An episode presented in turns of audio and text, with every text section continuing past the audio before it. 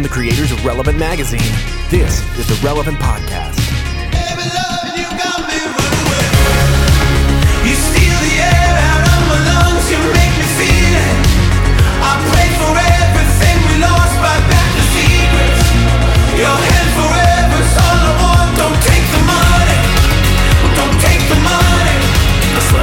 It's a week of Friday, June 2nd, 2017. It's hard to choose. And this is the Relevant Podcast. I'm your host, Cameron Strang. And this week's show is brought to you by two sponsors that'll come up later. Yeah, we Nobody don't- wanted to be up in the front. It's too big of a surprise. Here with me in our Orlando studios, Eddie Big Cat Kaufholz. Presented by me. Over Nice to see there on the ones and twos, our illustrious producer, my brother Chandler Strang. Hello. Ooh, wearing the vintage magic shirt. I like it. Oh yeah. The fine line between vintage and just an old shirt. fine line. I think it's part of Walking it, ladder. walking that tightrope Yeah, every day. Yeah, yeah. Over there on the Skype line from Loverland, Virginia, Jesse Carey. Hello, hello. And if you've been listening along for our little summer fiesta, each week we have a a guest cast member join us for the whole show. I've loved it. We've had celebrities, comedians, rappers, Yeah, we had so many neat people. and this week joining us from New York, New York, the city so nice I named it twice. our friend, celebrity photographer Andy Barron. Hello, everyone. Oh, Andy. I, I'm oh, I'm neither celebrity nor rapper nor musician, so I'm none of those. Andy, things, didn't I see you on an Apple thing, like an Apple commercial? What? You actually did see me on an Apple commercial. Yeah, I did. recently. What? Yeah, can you tell me about that? Because I wasn't quite sure what I was watching, but I'm Are like, you endorsed now? I'm like, I know that I'm man. not. I mean, that'd be awesome, but I'm not. Uh, My buddy Ray, um, he's an amazing photographer. Ray Spears, or on Instagram, he's Ray Neutron. Shout out to Ray Neutron. Shout out Ray Neutron. Yeah. Um, he, yeah, he got featured in a uh, spot for Apple. Um, they're doing stuff about like classes that they're having in store, and so they uh, asked him if it was like some of his friends wanted to be in it, and I was like, yeah, I'll go help out my buddy Ray and go sit and be in an Apple commercial. So yeah, so it was like a Saturday. I just went and wandered around Brooklyn, probably things I would have done anyway. Let me ask you. Let me ask you about that. So, so on your days off, because you travel, you, you you're on the road with Chris Stapleton, uh, Yep. a lot of artists, Foster the People, and others. Uh, on your days off, you just wander around Brooklyn. Yeah, that seems cool. Do you have a home, or are you just aimlessly wandering, looking for shelter that evening? He shacks up at the Apple store.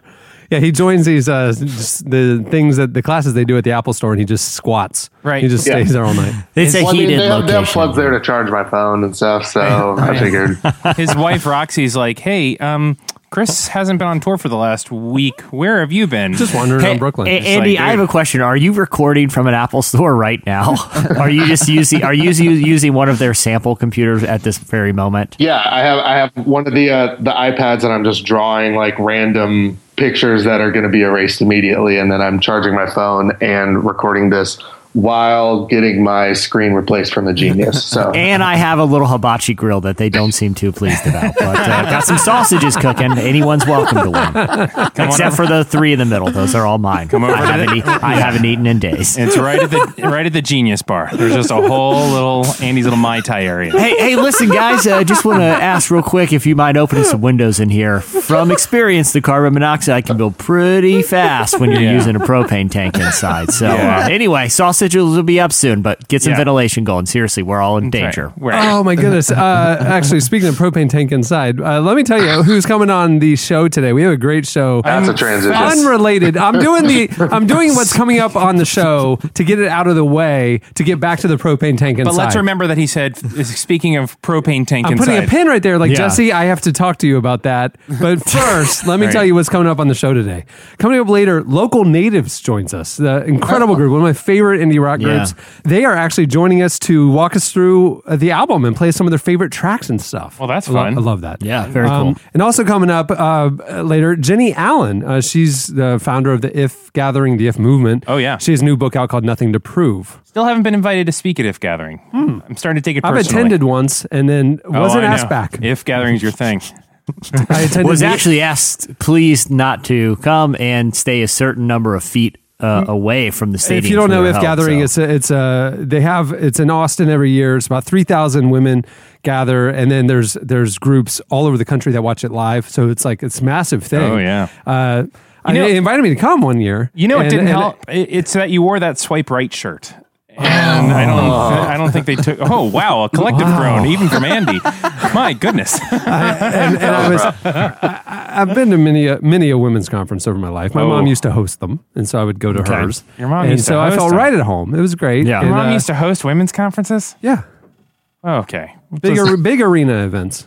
Wow, just put it in the file. Your whole childhood is so fascinating to me. Yeah. Well. There's Christian events out there. My parents' your mom company. hosted 'em. Yeah, my mom hosted. Yeah, not Yeah. host, but like put it on. Yeah, guess. they- Yeah. Chandler Yeah. played drums at them. A little did. 11 year old Chandler played drums in the worship band I at the did. big women's conferences. Yeah. I wanna So make- so Chandler Chandler basically had the same sort of like uh, uh, upbringing as like a Justin Bieber, like a, a little Exactly a young like that. jumping phenom, and, and their lives have gone dramatically different directions at some Except point. instead of Usher, it was Sandi Patty. Yeah. I want to make funny of Chandler, but I bet that was really cute. Little guy It's a sitting good experience, man. Playing in front of 10,000 people at that age is pretty cool.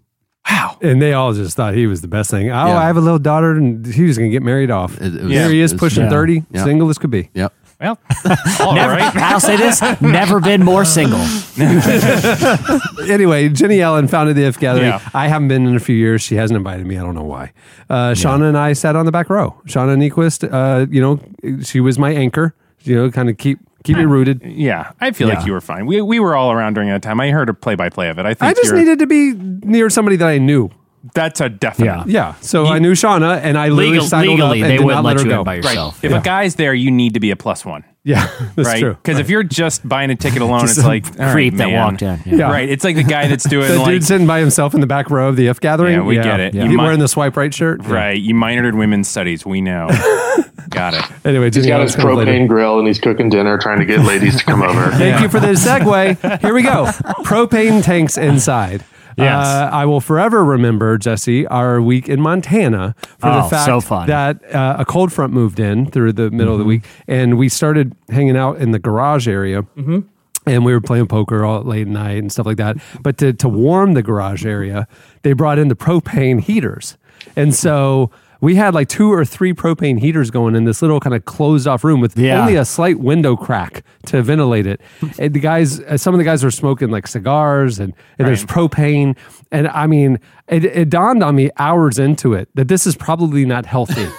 Cameron, do, do you know a moment that I've been reflecting on from that evening when we had all those tanks going inside?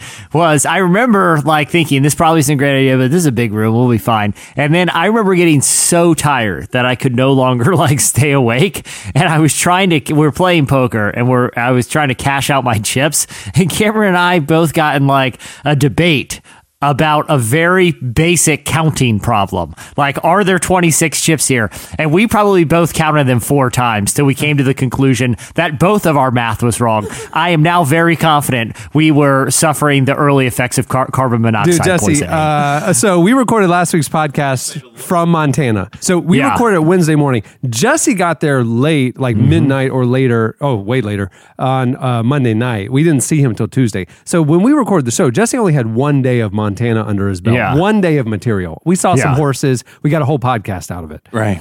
Wednesday, Thursday, Friday. Yeah. Jesse, did anything happen to you? Did you go Yeah. under? I I, I feel like there's one story that uh, needs to be retold. I was, uh, you know, everyone kind of during the week goes their separate. dir- Well, uh, you know, there's only like some guys will go fishing, some guys will go like shooting guns, and some guys went- will go do other stuff. Ride So I- motorcycles. Yes, yes. yeah.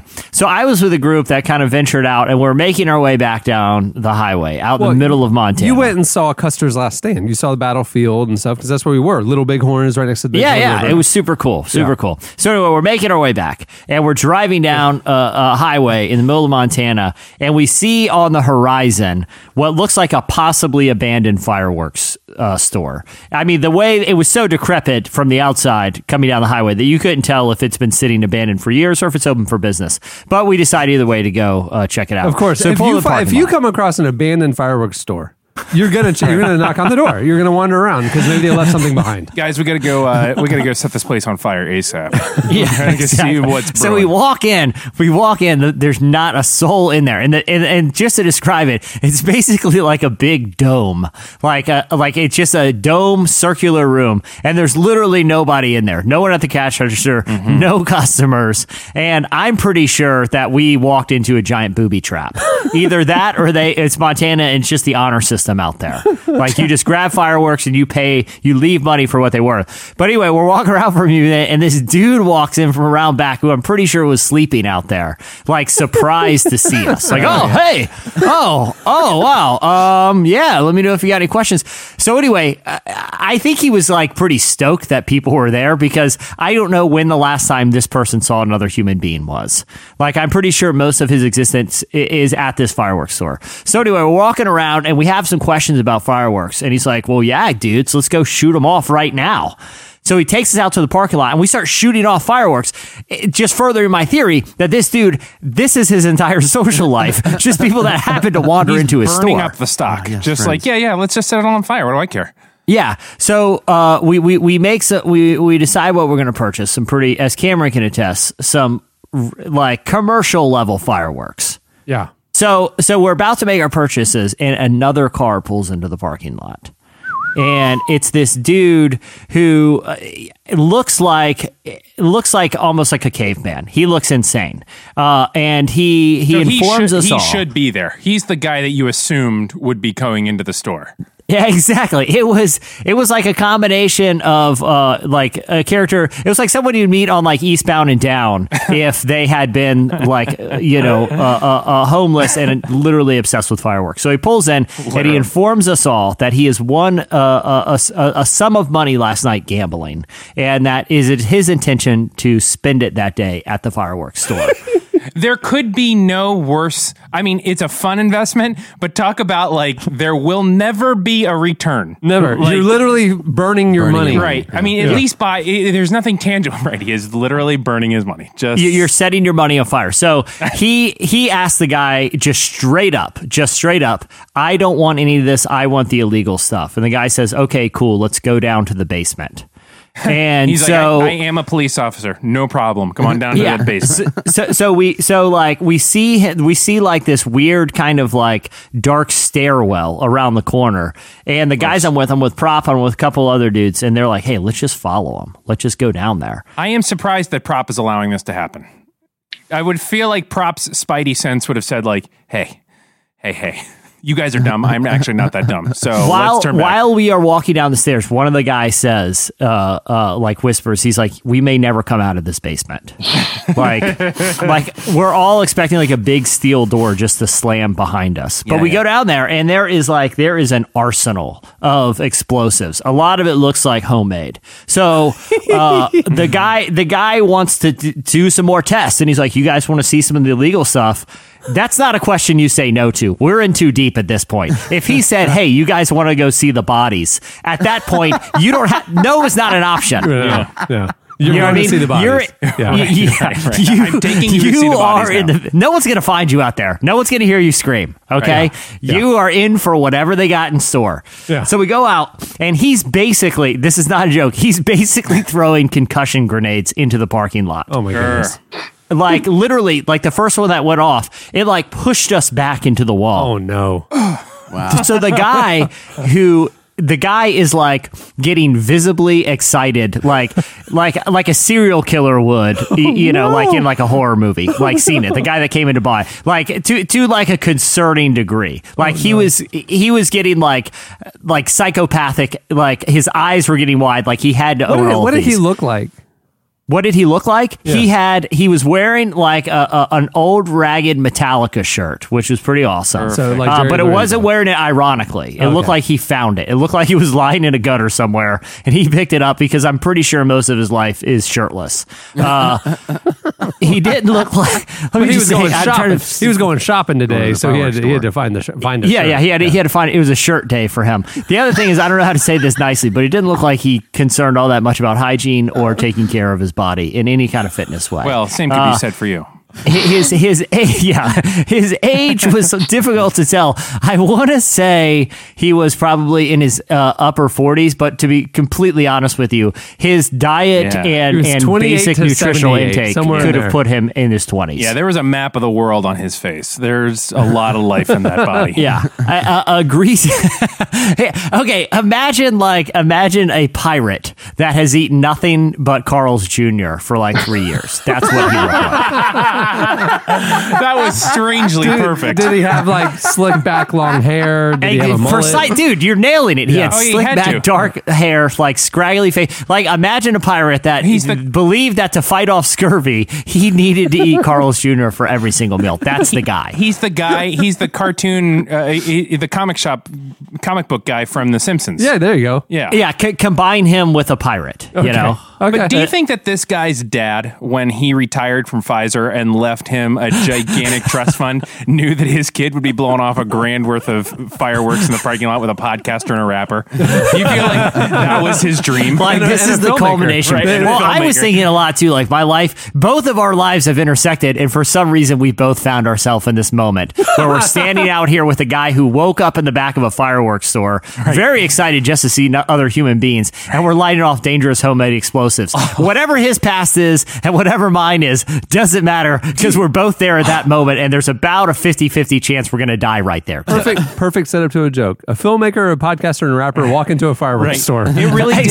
It did take the totality of all of human history to make that moment happen. Yeah. Like well, that that's the other thing. The other dudes that were there, the other dudes that were there, I'm just going to say their names. They're not going to care. It Was the guy, uh, um, uh, uh, was someone who, or I'll tell you what they do at least. They, one of them is a film producer who works at a very prestigious university at a very high profile job. The other one is a very well known movie marketer. The other one is a designer for Under Armour. Like, Yeah. so if we all die there, this is the weirdest culmination of human beings to die in a firework accident ever. That's right. And the thing is, no one would find our bodies for at least a week. Right. I can guarantee you that. they wouldn't even know where to look. All they do is, hey, they were driving back from the Little Bighorn Museum and never seen again. That's all people will know. Oh, I don't man. because again, the place looked abandoned. I'm pretty sure, like that's no one. No one is. I don't think law enforcement. I think they know better to go into this place. As that, Jesse, I'll just tell you this: knowing you, I, I, I and, and I'm sure the search party would, would you know involve us. they would we would retrace your steps. We would go to Little Bighorn Museum and we would take the the path back toward the lodge. Yeah. and I would see the abandoned fireworks store, and I would go, "They're there." The police officer would go, no, no, no, they didn't go No, there. no, no. And It's you- been closed for years. Trust me. I told you. They're there. You have to think crazy. Yeah. You have to think dangerous. No regard for your family. No regard for anything.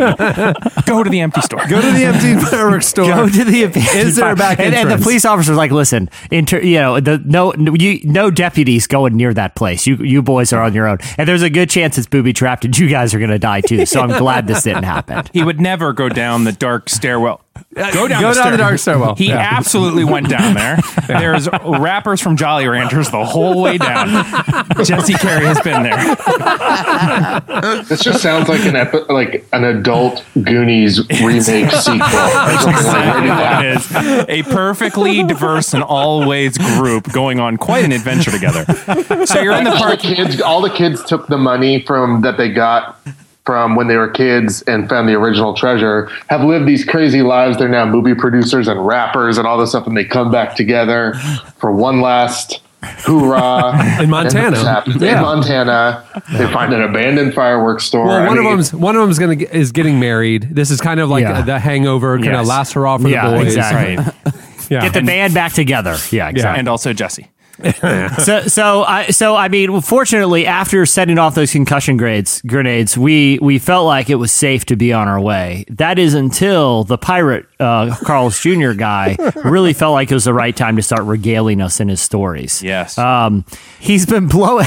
He's been telling us what happens. He went on. I mean, I I'm going to condense a little bit of this so you can use your imaginations because most of it's illegal and not appropriate for me to say on the internet. Um, but uh, he he he puts these these grenades that he's buying into refrigerators and microwaves and mm-hmm. old old dilapidated vehicles just to see what they do. Like he's blowing up appliances out there, and he was showing us techniques that he uses to throw them over his landlord's home in the oh, middle of the night to wake him up. no way. Yeah, and so Anyway, the guy leaves. The guy, the guy finally leaves after all these stories, and all of us at this point are legitimately scared that at any moment that psychopath is going to light off one of those in the store and just go down in the blaze of glory that I know he one day will. And the guy, the guy who woke up in the fireworks store, he goes after after the guy leave. This is a man Not who the I manager saw. or the employee, the guy who woke up in the fireworks. Store. yeah. Yeah, who I don't know what his relationship with the store is. I'm assuming he's an employee, but I don't know if he fell asleep back there.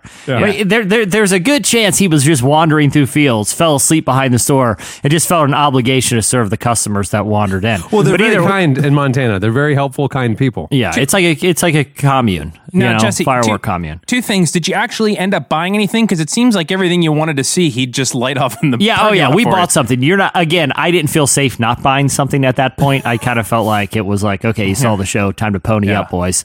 Um, yeah. Uh, so so it was either he was going to get our money. Way- He was going to get our money one way or the other. We decided to take the easy way, not the hard way, Eddie. Um, so so we're about so so we're about to leave. The the, the pirate dude drives off uh, in, in his truck, and the guy working at the fireworks store looks truck. at us. He goes, "Guys, I'm a pretty crazy dude."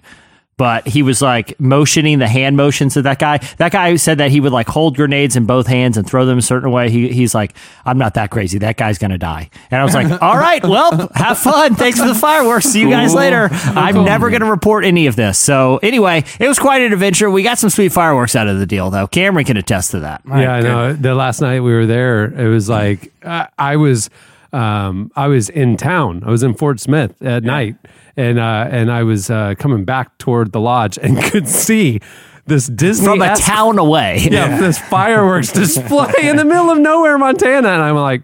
That's Jesse. that's what's yeah, going on. I didn't even know they went to the fireworks store. I just knew that that was Jesse. Oh, and sure enough, it was. There's going to be a PS to this story when Jesse is just sitting through, sitting, sitting in front of his computer, clicking through CNN in like five years, and it's like two Montana men die in grenade battle. Jesse's like, I got to call the FBI. I, I got a whole I story. know too much. I, know, too much. There's a story I never told. I, I got to call him. I uh, out of you know Jesse playing with explosive stuff. I'm actually the one who almost died in Montana. Really? Literally almost died a couple times. Oh yeah, was- the mo- yeah the motorcycle trip. yeah, it was. uh, We rented cycles, motorcycles in Billings on Wednesday. They were nice. It's like an hour and a half away. Yeah. So you know the ride back was epic, and on Wednesday it was beautiful. It was 80s, sunny. It's fairly flat out there, isn't it? Well, I mean, it's rolling hills and there's mountains. I mean, it's Yeah. a reservation area though, but it's so it's more the open plains and Mm-hmm. kind of the where the hills and the buffalo play, that kind of thing, where it's like you kind of that rolling. And so it's, it's just epic. It was just Mm-hmm. Pretty. you know can't you know 360 degree views. It was Yeah. amazing. And uh, and then on Thursday we wake up and then we had to return the bikes back in Billings by about two o'clock, and so we were going to go on a ride up in the mountains and. um and we get up and I, I I'm sleeping in the house second floor and the house is shaking almost like Gone with the Wind you know or, or, or like Auntie Em or, or Wizard of Oz like you know like like you wonder if the house is going to make it. And what had happened is a cold front was coming in and so the it was 80 all week and then on it was in the 50s on Thursday and in the 40s and so when a front moves into Montana, it moves in violently and fast. And the wind was insane, like 50, 60, 80 mile an hour gusts of wind. Wow. And we're trying to wait it out. And and around noon, it's like we had to return the bikes by two. It's an hour and a half out. We got to go. And so we bundled up. and It's frigid. We bundled up and we got to go. And the speed limits in Montana, as Jesse told you last week on the podcast, are 80, even Yeah. on the two lane roads and stuff out there. And so cars are wanting to go 80. and and and we're we're riding, and so you're going, and I'm on a Harley, which I'm it's the first time riding a Harley, and first time I've been on these roads, and um, and I'm riding, and and side crosswinds, 60, 80 miles an hour, are, are pummeling us. Wow. And and then all of a sudden, like, and I mean, so we're going as best we can. Uh, wind is pushing us into the other lanes and stuff is really awful. And then it started raining, and then the Oh, road no got incredibly slick, and then the wind is pushing us. And then we had to stop a number of times. We had to go as slow as po- we could without causing a real problem on the road. Yeah. So we're going like 60 or 70. And then uh, we got on the interstate. We had to go on the interstate 45 minutes. And it was Yikes. the same thing. And I'm, I'm telling you, Oh. That's like crazy. legit dangerous. yeah, Yeah. There, were, there were a number of times I actually, I mean, we, we were we were praying serious. I mean, like it was it was it was bad. Yeah. it took us like three and a half hours to go back. Oh. It was it was really really bad. And then when we get to Billings around 3.30, 4 o'clock, uh, uh, the sky opens up and it's so beautiful and the and and and it turns into beautiful weather. Right. And That- that's- that's when you want to do it. And then. I'm telling the guy at the dealer like why we were two hours late. Yeah. And he's looking up at the sky like you're liar. You know, Yeah. like I'm like you you don't understand. You know, like Yeah. I'm drenched Yeah. or fr- like frostbitten Yeah. almost. Yeah. You know, it was it was awful. I really really regretted. I mean, it was just, it was a really horrible situation. Oh, bummer. I'm really glad I made it. I know, like we got back later and like we're all goofing around, like talk, we, we had just gone like shooting guns and like I said, we're like throwing the football. Like it could not be more leisurely of a day. And Cameron literally is still pale as a ghost. Like two hours later, tell telling about how he, he his life flashed before his eyes for three consecutive hours, like just straight adrenaline for for all My, afternoon. my hands were like claw because you're you're like literally like white knuckle holding on. Yeah. Just trying not to fly off the bike. Yeah, Because yeah. you're getting pushed. Your body is getting pummeled by wind that's trying to push you off the motorcycle. Right. Uh, it was unbelievable. I mean, that's scary enough in a car. I can't even imagine. With, Right. Oh yeah, you know, cars were getting yeah. pushed into Yeah. us Yeah, because the that's cars are getting side swiped by the wind. right. That's Mean- like real. Meanwhile, real I'm super chilled out. In all honesty, guys, I, I still had a little buzz going from the leftover carbon monoxide fumes from the propane heater I was sitting by. So, Right. I mean, I was I was pretty mellow at that Jesse's point. Jesse's just rocking on the front porch, juggling grenades, and just waiting for you to get back. Hey, check this out! Yeah. Hey, listen, anybody got an old microwave? Heard a cool trick? Yeah. But we did. Uh, what was it? Thursday night we went skeet shooting out the back. Yeah. Uh, there's a Oh, cliff yeah. like off the back porch, and uh, we were shooting skeet and whatever. Then we ran out of skeet, and they started. Uh, they threw a soda can, and I Yeah. and I, and I that's exploded the soda can. and it was like a fireworks. My own little fireworks. When show. the house was shaking, were the people who owned the house nervous? no, they said they had. Uh, we asked like, "Are we Yeah. safe?" And he goes, "Oh yeah, yeah, yeah, the house is okay. I mean, we've lost the roof a couple times. Oh come on! This is just part of it. Yeah. That same night, I'm staying in a, a like this like bungalow style cabin with prop, and I Buffalo, wake up early. What's that? Did you say buffalo style cabin? Bungalow. Oh, I think you said Bungalow. buffalo. All right. so I was Yeah, like it's in the shaped like a house- giant I was in the house lodge. We Prop Prop and I Prop and I gutted a buffalo and slept in there the whole week. It was a giant buffalo. I mean, we were Like Empire quite cozy. Strikes Back yeah. style, where Yeah. you just cut it open and go inside. yeah, Right, open it up, prop up the tauntaun, and crawl in prop. Exactly. You spoon. Yeah. Yeah, yeah. I mean, my, my sleeping bag was buffalo inyards. Uh, real cozy, guys. not a not a portion of this animal will go to waste. I'll make sure of that.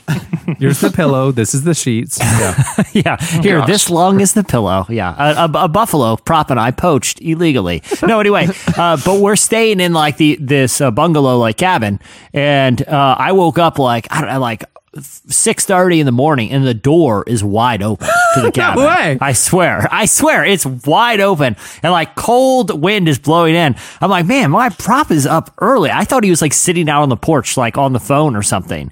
And so I go back to sleep, and I wake up like an hour later. The door's still open. And I'm like, man, this is so weird. Why would he just leave the door open? He knows I'm in here. I look, prop is fast asleep. Either one of two things happened, and I'm and I'm pretty confident it's it's not the wind. Either the wind was so strong that it turned a doorknob and blew the door open. Or Prop and I, or Prop and I were visited that night. Oh yeah, there's just like a single grenade sitting in the door. In the, like, like in the door. I think we were followed home, and I think that guy slept in the room with us. oh, that night. absolutely. there's I'm not sure he didn't follow us back to Virginia right now. no, no. You just there's a strange old Montana pirate. microwave sitting outside the door. Oh, just, no. Wait, now, now, Jesse, don't you don't you have your crazy neighbor that you don't know where he went to oh, or something? Oh, Joe. Yeah, Joe the neighbor.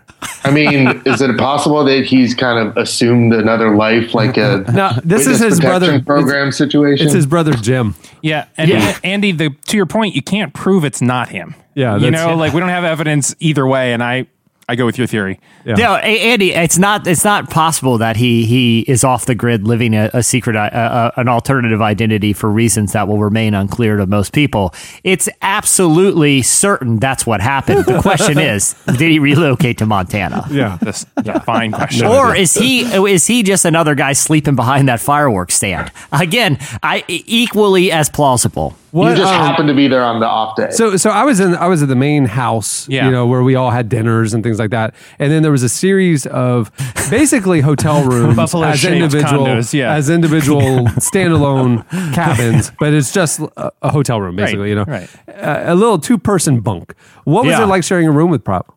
It was very pleasant. I will say, like, Prop is like super into artisan coffee. Like, he's grinding his own beans. He's using like weird machines that I don't know how to pronounce and I don't know what they travels do. with his own like Chemex setup, and he does a hand I- grinder. I've and- heard this and respect this. Yeah. Yeah, it- it's like a it's like a t- it's no lie a ten step process, and he gets he get like for me to brew a cup of coffee, it takes the amount of time to press a button on a K cup machine. Right, For right. him, for him, he's got to get an, he's got to get it started like an hour early to get the cop coffee like, Right. Perfect. That's why the door was open. He had to Yeah. like aerate the, the beans uh, with the fresh you gotta let, you gotta let those things breathe. Yeah. If you you don't know? get four minutes of recirculated air right before you press, Yeah. it, it's almost not worth drinking. Yeah. But but no lie, I would wake up uh, after after like I had a cup of his coffee. I'm like, prop, this is really good. I I swear this is true. A couple mornings I wake up, he's standing over my bed while I'm still sleeping, holding a cup of coffee. Serve me coffee in bed. That's how good of a dude he is. Wow. Wow. Yeah. I would have been like, cool, I want to keep sleeping. Thanks. Thank you. No, I mean, I, I, I saw the work he had put in. He was up Yeah. most of the night making that single half cup of coffee. So it would be extremely rude to, to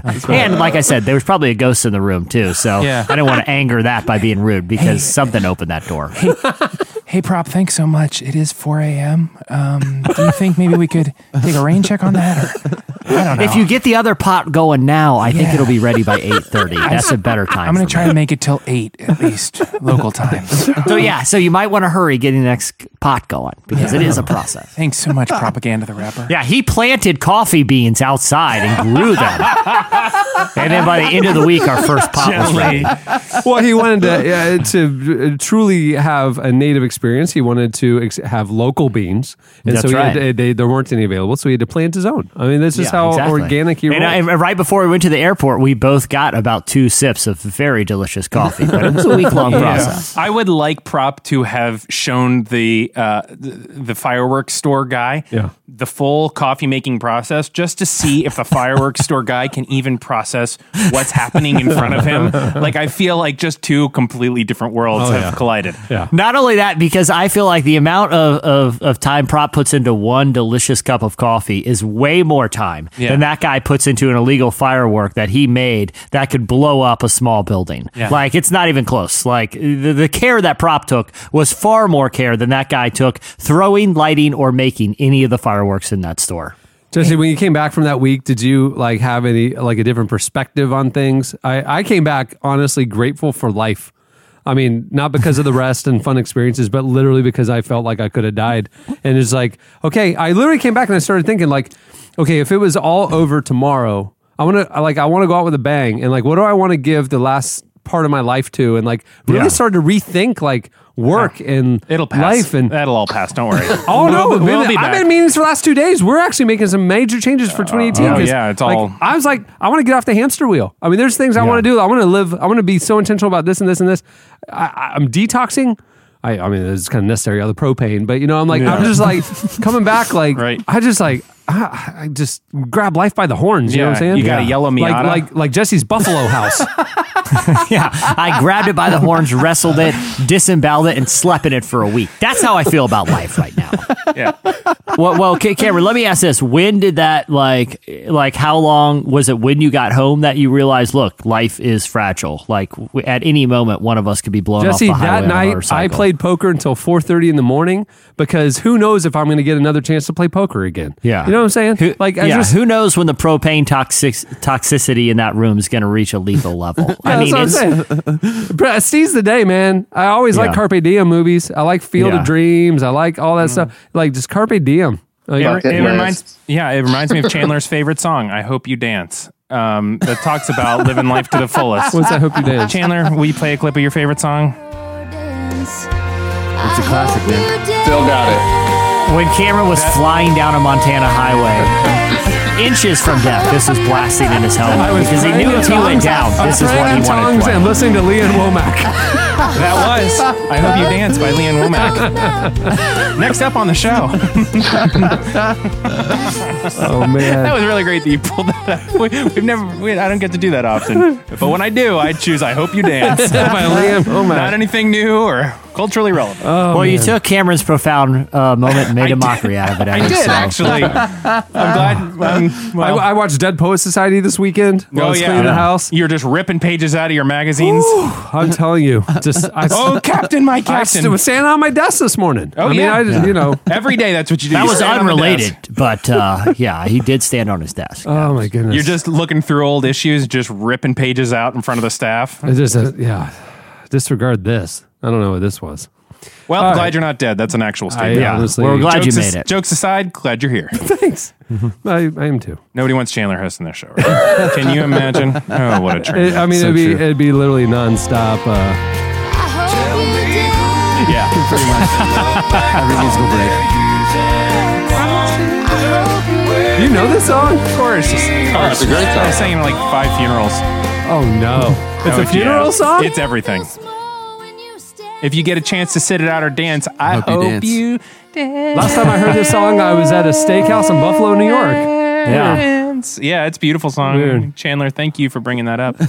yeah. All right, well, moving the show along, it's time for our weekly look back at what happened in culture and entertainment. It's time for. In case you missed it. In case you missed it, uh, this week, Mark Zuckerberg discussed prayer and purpose during his Harvard commencement speech. Uh, well, actually, it was last week.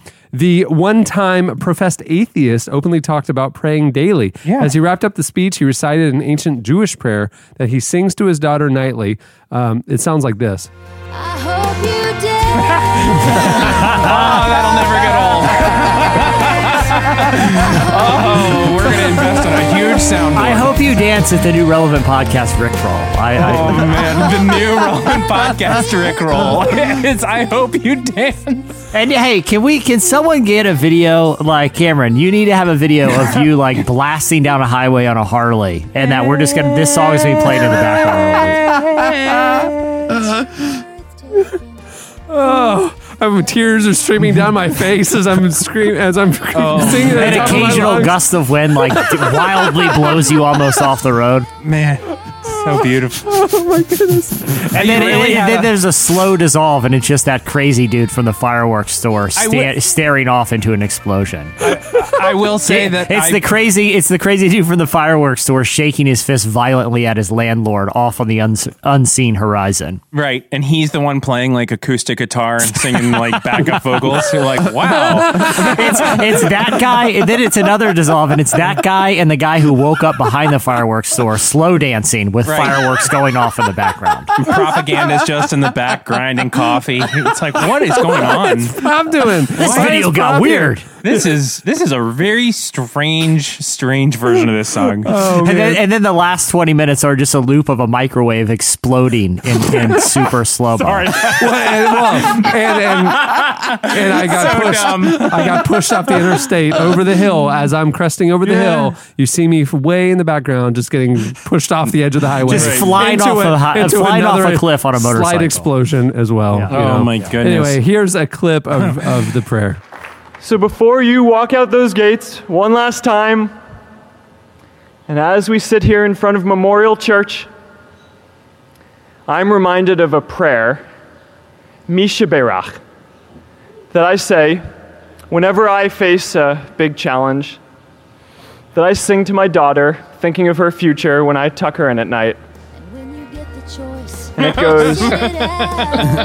May the source of strength, who's blessed the ones before us, help us find the courage to make our lives a blessing.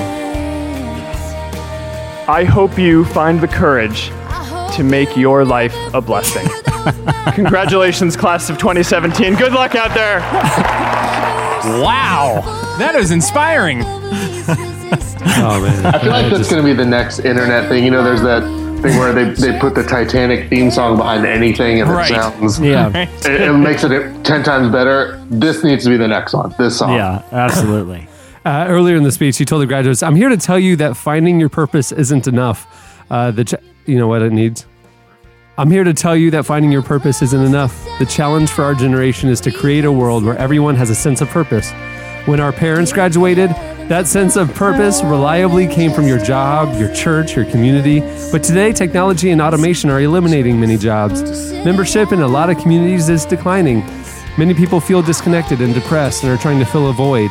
To keep our society moving forward, we have a generational challenge to not only create new jobs, but create a renewed sense of purpose. Now turn it up. Leon, Leon Womack is the best. That's the pirate guy singing that.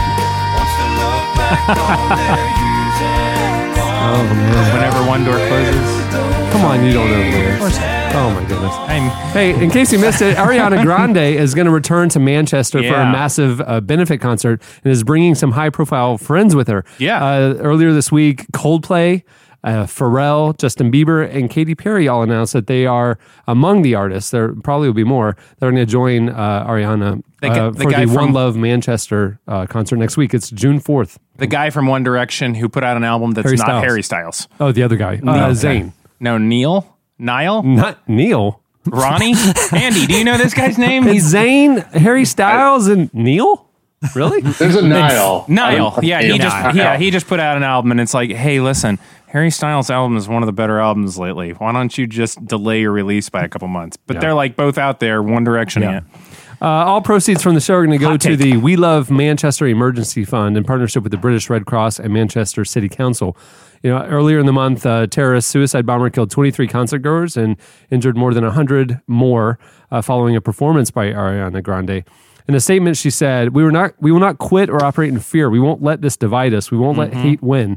Our response to this violence is, must be to come closer together, to help each other, to love more, to sing louder, and live more kindly and generously than we did before. Uh, that's frankly what I've how I've been trying to live since uh, Montana, Jesse. Yeah. Uh, hey, in case you missed it, U2 unveiled a new worshipful version of "I Still Haven't Found What I'm Looking For." Hey Cameron, can we hear a clip of it? I hope you dare. This sounds nothing like the original version, but I gotta tell you, I think it's better. Bono can hit the falsettos. Yeah. Hey, you know this is He's Letterman. really been working on his range. this is Letterman esque the way we're grinding this into the ground. I love it. We don't do it often, but when we do, we man. certainly take it too far. the band uh, recently stopped by Jimmy Kimmel Live to promote the summer's Joshua Tree tour and played a surprisingly worshipful rendition of their classic song. At one point in the song, Bono announced, "Take you to church, Selah." Not like that. Uh, he said it with an Irish accent. It's hard to do a And Bono uh, impression. guest singers uh, began worshiping. Here is a clip. yeah, that's good.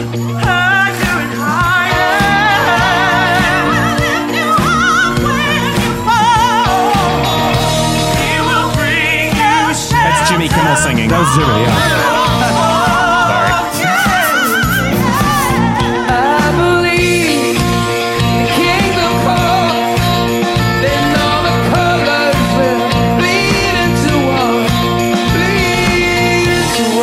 This song still gives me chills. I've heard it a thousand times, but that new verse is really cool. Come on. Oh boy, they're so good. I, I think I'm going to see them. Well, next yeah, week. it, it, for the rest of the song, there's like a gospel choir singing. It's killer. It's incredible. Uh, this summer, all summer long, they're touring in honor of the 30th anniversary of the release of their classic album. I've been to three or four U2 concerts over the last, you know, five, six, fun. seven years, and I'm not that big of a U2 fan. I Yeah. loved this album. We have made fun of them roundly together on this show. and, uh, and- but the funny thing is, I saw them uh, three years ago in LA on their last tour. I was with you. Yes, you were, and uh, Prop was there as well. It was it was Prop's birthday. We took Prop to a U2 concert, the whitest place I could think to take him. yeah, uh, You've taken him to a U2 show and Montana to shoot guns and catch fish. He's taking me to Compton. He's taking. We stretch each other's. I was on a hip hop yeah, con, uh, rap, rap video. rap video. Yeah, I mean, yeah. come on, with Ty Dolla Sign. That's weird. I didn't hear video. anything about that. Um, Andy, It's Andy the talk. talk of the hip hop Yeah. world. Andy, can I uh, ask you a real question about the Joshua Tree? Yes. What do you think about the the photo on the album like cover? Because it's like one of the most iconic band photos slash Yeah. album covers of all time. As a great and accomplished photographer, what do you think I about mean, that? I think it's amazing. Anton Corbijn, who took it, one of the best photographers out there still working. Um, Right. I mean, it's always the debate: is the photo really good because the album's really good, or other other way around? But I mean, I think it's just a great photo. They look tough. It's black and white. I mean, what else do you need? Nailed it. Yeah. Feels like I could have taken it then. Uh, hey guys, look tough. Hold on, I gotta switch film real quick. Great, black and white film. Mm, Done. Joshua Tree. What's next? You know what? Sorry, guys. I was actually taking a video on my phone. That's embarrassing. We're gonna do this thing again. Look tough again. I'll just get a. I'll just get a still frame. It's not a big deal. We'll let's let's out. get out of here. Real, real quick. Now, like, jump up and down real quick. Yeah, we'll fix we'll fix this all in post. Let's You get out of here. We're in the middle of the Josh Tree desert. Yeah. desert. I heard there's jackals, and I'm not too keen to find out. So let's Wildly hightail hot. it, boys. Very very hot out here. the show that Andy and I were at in LA, was at the Forum, and it was that whatever album tour, and that album is forgettable. And and uh, Zoo TV. no, that was a while ago. um, uh, anyway, the, you know, and the, the U2 knows what the crowd wants, and so they're playing all classics. They're playing Yeah. kind of the best of every era.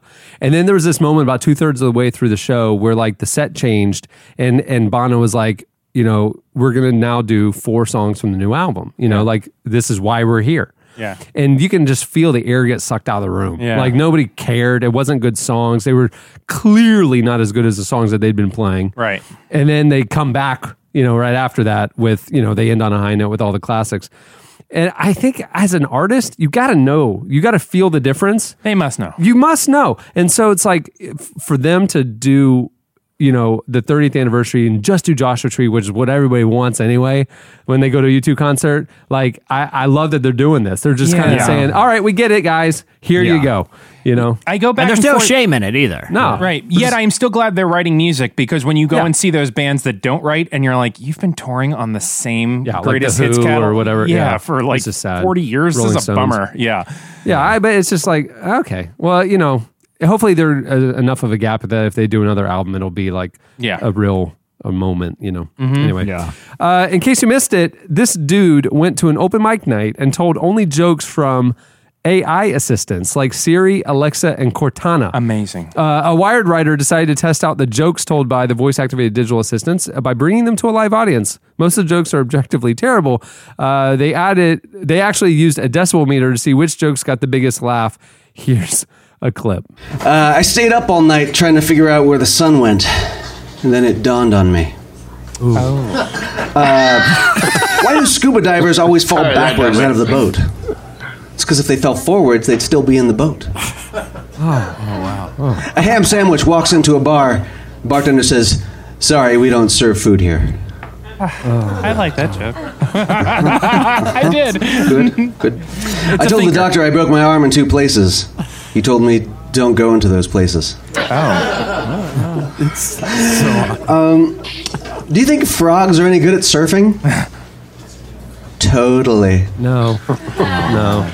That's something Colin would say. I hate that I'm one of the What did the puppy wanna be when he grew up? a dad, and I laughed A at all of it. barchaeologist. Yeah, that's a great point, Andy. Andy's loving. it. Andy's taking notes right now. I'm writing these down. Uh, what did one iPhone say to the other iPhone? I used to know this one. Which horse runs the city? The mayor, of course. Oh, man, it's just, it's just silent. Such difficult. What's the best part of living in Switzerland? I don't know, but the flag is a big plus. It's just, it's like that's watching a, John Crist video. we love you, John Crist. I'm just kidding. Man, um, so yeah, many of the tech companies like Apple, Microsoft, and Google actually hired professional screenwriters to come up with that material. Uh, Siri was hands down the least funny, and Google's Home Assistant performed the best. All right, well, that'll do it for in case you missed it. Stay tuned. Up next, Slices.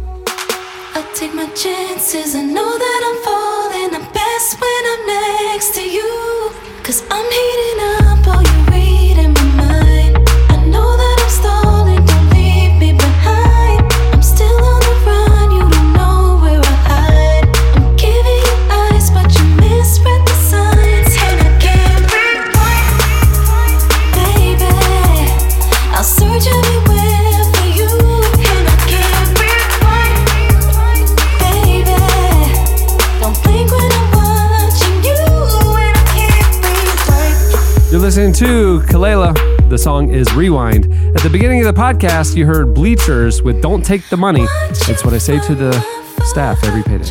Just keep it, They- please. Yeah. Uh, Siri Save it, that save joke. it, yeah. Well, this week's Slices segment is brought to you by Squarespace. Uh, whether you need a landing page, a beautiful gallery, a professional blog, or an online store, it's all included with your Squarespace website. Creating a site with Squarespace is a simple, intuitive process. You can add and arrange your content and features with the click of a mouse, and you can design a best in class site using their award winning templates, customizable settings, and more, all without a single plugin. You can even build an amazing store, and they have crazy good commerce tools and customer support. And when you pay for a year of Squarespace, you get a custom domain included for free. It's a great Seems deal. nice of them. Well, Squarespace has a special offer for relevant podcast listeners. You can start your free trial today at squarespace.com and enter offer code relevant to get 10% off your first purchase. I would highly recommend you do it. Yeah. I, got to get on ihopeyouDance.gov. L- literally, dude, literally today I was in a meeting and we came up with an idea and I was like, you know, what, I can just, I can just throw that up. I can do a Squarespace site real quick. You know, like Yeah. it's just like I don't want to bother the web team with this. I'll make something that looks fantastic and I It can is- do it in an evening. It is pretty funny. The stuff that like there's some of it that's like designers that are relevant, and there's some of it that's Squarespace, and it's a real blurry line, Right. Like you know, which is cool. Like, I know. All right, it's time for slices. What do you have, Jesse? All right, so the fast food chain Burger King is getting ready to expand operations and build a bunch of new restaurants in Belgium. So, in order to promote this new initiative, they have launched an online campaign where people can go and vote of who should really be the king of Belgium, the Burger King mascot or King Philippe, the actual king of Belgium. Uh, you know, they have like a little animated thing, and if you go to the website, you can place your vote. And if you vote for the king of Belgium, it basically won't let you actually place the vote. It keeps saying like, "Are you sure?" Like he can't cook fries, he can't cook Whoppers for you. It's kind of a funny little thing to promote. pretty uh, the- silly little joke, right? It's not Yeah. like a. It's not like a, I wouldn't have thought of it in terms of uh, like social marketing coup. Like, yeah, okay, well, I get it. They both Yeah. have king in it. Yeah. So, uh, you know, again, totally harmless. I mean, you're making fun of a king, of a literal modern king, which in in of itself, the fact that a king even exists is still sort of hilarious. Like a they have no actual power. A constitutional monarchy. They can do Yeah. nothing. they literally do nothing. They just get paid to hang out and be a king. Uh, so of course, the crown, uh, the the the royal royalty of Belgium, had uh, the the lamest response ever, and they said that they they have told they reach out to Burger King and they this is their quote: "We are not happy with them uh, for this campaign." So uh, uh, Belgium now, uh, or Burger King rather, is going to revisit the campaign and, and deliberate whether they should pull it or because it's offended the king personally. No one in Belgium is offended by this, but the king personally is offended, or whether they're gonna they're gonna keep going strong. One, they've already done an effective job of promoting these new Burger Kings. Two, do not back down, Burger King. It's ridiculous that kings are still around. This isn't the medieval times, right? Like, the- what, realize what is the king going to do? You realize Like, England has a, a, a, a monarch, a monarchy. Oh, yeah. you realize that, right? Queen on Netflix is the best show. I mean, is it when she dies, we're, England will have a king. I know, and I think it's super lame. like th- these people are born. Okay, it's like having a family that literally just by being born, they have no power, they have no jobs, they just get paid a bunch of money and live in a mansion that the people pay for. Did, did you, okay, so Jesse, you know, seize the day since we got back from Montana. Yeah, yeah. I've had to catch up on a lot of my DVR reality Yeah, yeah. shows. And I've been watching a lot of TV over the last Okay. couple of days, you Okay. know, because that's how I want to live my life. and uh, I've, you know, like I, Taco Bell, I think has doubled down on the fact that we're going to do disgusting food, and you're going to eat it own it, leaning into it. I mean, like uh, we were driving in the car yesterday, and Cohen looked over at a Taco Bell sign dis- uh, window display, and he's like, "Naked chips," and it was like naked chicken chips, and it's like literally triangle pieces of chicken that they're selling as chips, and they have like a chicken fried chicken shell. They're just like disgusting. They don't care. Right, they did it The once. I love it. I love it. it's like they just put their toes in the water a couple couple years ago. They're like, who would possibly Yeah. put two shells with beans in the middle of and eat it? Yeah. And they're like, oh, Oh. oh, everyone. Everyone. Oh, I Yeah. know, So- I know that their marketing so- meetings are Mad Libs, and it's like it's just like blank lines, and then they have like a pool of like disgusting ingredients that they're just randomly combining. I love so, it. So you know, uh, there's two directions that fast food's going. You know, it's kind of like, oh man, sales are down at McDonald's. We got to get a healthier, fresher menu. Millennials want healthier options. We want farm to table. Mm-hmm. Let's see if we can uh, inject salads and wraps and different things. Right. There's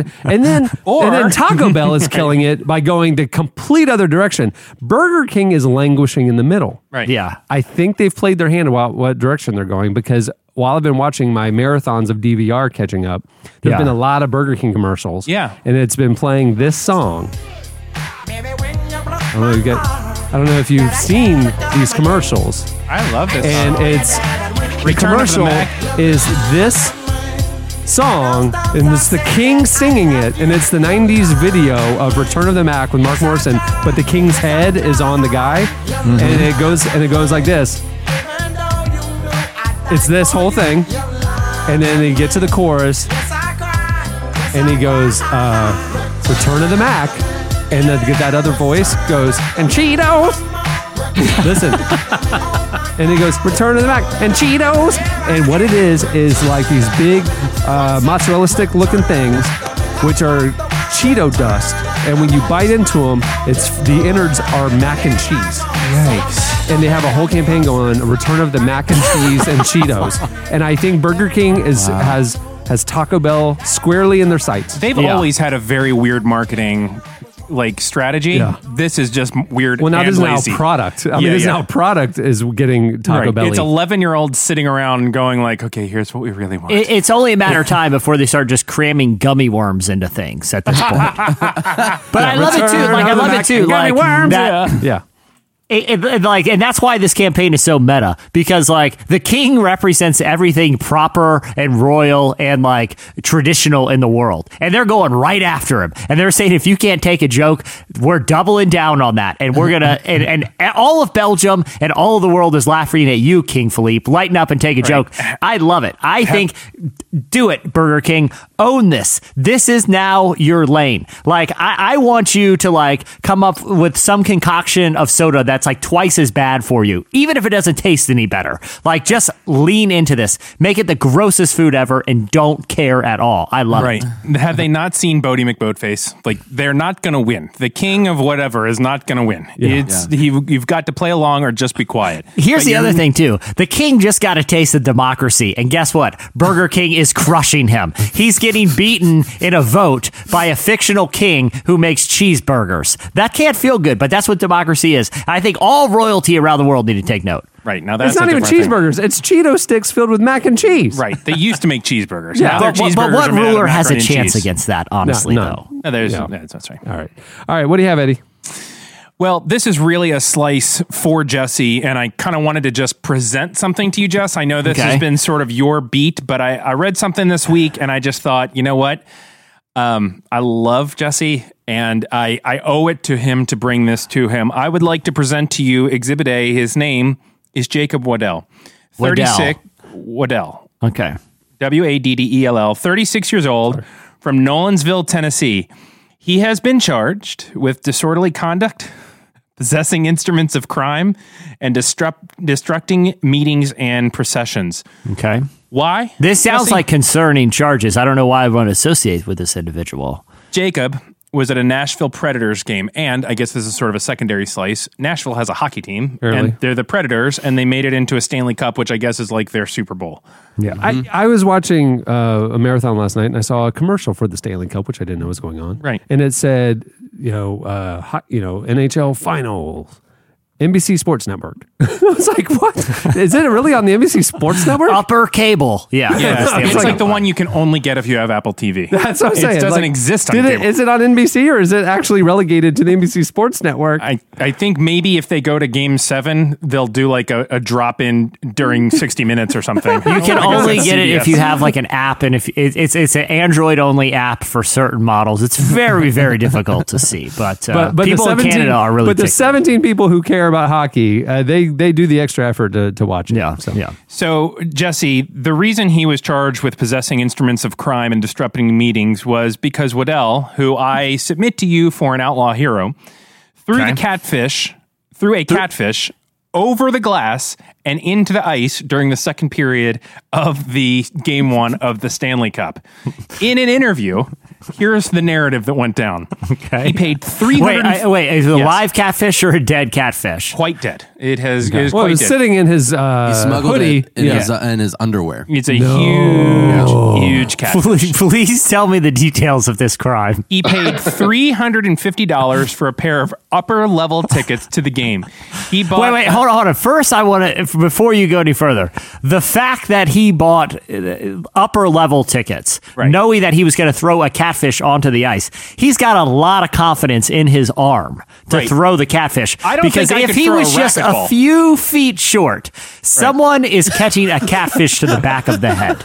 I think it's really hard to throw a perfect object into the ice. I mean, eh, like it's pretty far. I, he's he had to have practiced. He's not going into this Ow. unprepared. He goes into some, some empty arena. well, it, I mean, we didn't see the catfish. Like where it's the- probably pretty tenderized, you know, Right, right, where where the- the practice apparently ran sessions. over with where like they used to flatten have the out. Olympics and his friends with him. He's Are like, again. serious? Yeah, he ran over it with his pickup truck to flatten it out and then sprayed it with Old Spice to make it not smell so bad. God almighty. These are details I didn't even know. This guy's. I heard about it on the news this morning. This guy actually rules. Yeah. Okay. He is an outlaw hero. Uh, so he sprayed it with Old Spice, as you said, to put it into a trip, uh, put it into a cooler for the trip to Pittsburgh. I guess so it wouldn't smell.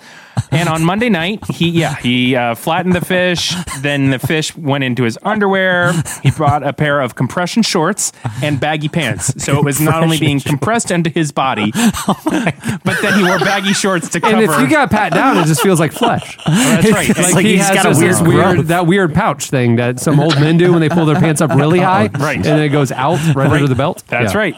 So he entered the arena, staked out a lower bowl section where he could heave the catfish over the glass. So that's what he did. He Oh, bought okay, that ticket, okay. but then he got into a lower bowl. During a stoppage of play, he made the move. He said, I thought, man, wouldn't it be awesome to go to that game? And then, like an ignorant redneck, I thought, wouldn't it be awesome to throw a catfish under the ice during this game? I submit to you, Jesse Carey, this man is an outlaw hero. Yeah, no, but but but the thing is, like this, yeah, this clearly isn't a federal crime because it may, though law, though law enforcement in Pittsburgh or Pennsylvania or whatever may say that throwing a catfish is illegal. In Tennessee, that's a celebrated thing. It's it's an if you get a cat, if you get hit with a catfish that someone throws at you, that's a sign of honor in Tennessee. Seven they don't they don't luck. tip the hat at each other. If you do something nice, you just get live catfish thrown at Yeah, you. seven years of good luck right there. It's a Tennessee custom. It's a rite of passage. When boys turn thirteen, Oh, yeah. they go they go through a tunnel of men who throw catfishes at them. I'm just never. I, I'm amazed by the amount of work this guy did to Unnecessarily. Yeah, because I'm like, man, if I'm hungry, I'll stay. I'll sit down in my Wouldn't and be hungry for a half as- hour. uh, when that truck rolled over it, when the eyeballs and everything exploded, There's a lot of flattened, question. and that's a lot of just fish guts in your pants. I wonder if it was a gutted fish. It probably was. It was like basically the fillets, Yeah. just still intact. The, the, so, well, Oh. the, the, the, oth- the other Yeah. thing, too, like I know Well, it for still a fact have a that head and uh, eyeballs. oh yeah, I don't think it was in good shape. I don't think I it saw, just the, I looked saw like the picture of it. It didn't have the tail, but it was basically everything else, and the head and everything was there. it was just like flesh, like fish. Well, what flesh what just part of on the ice. what at what point does it become a tail? I mean, like how did, how could you tell the tail was missing?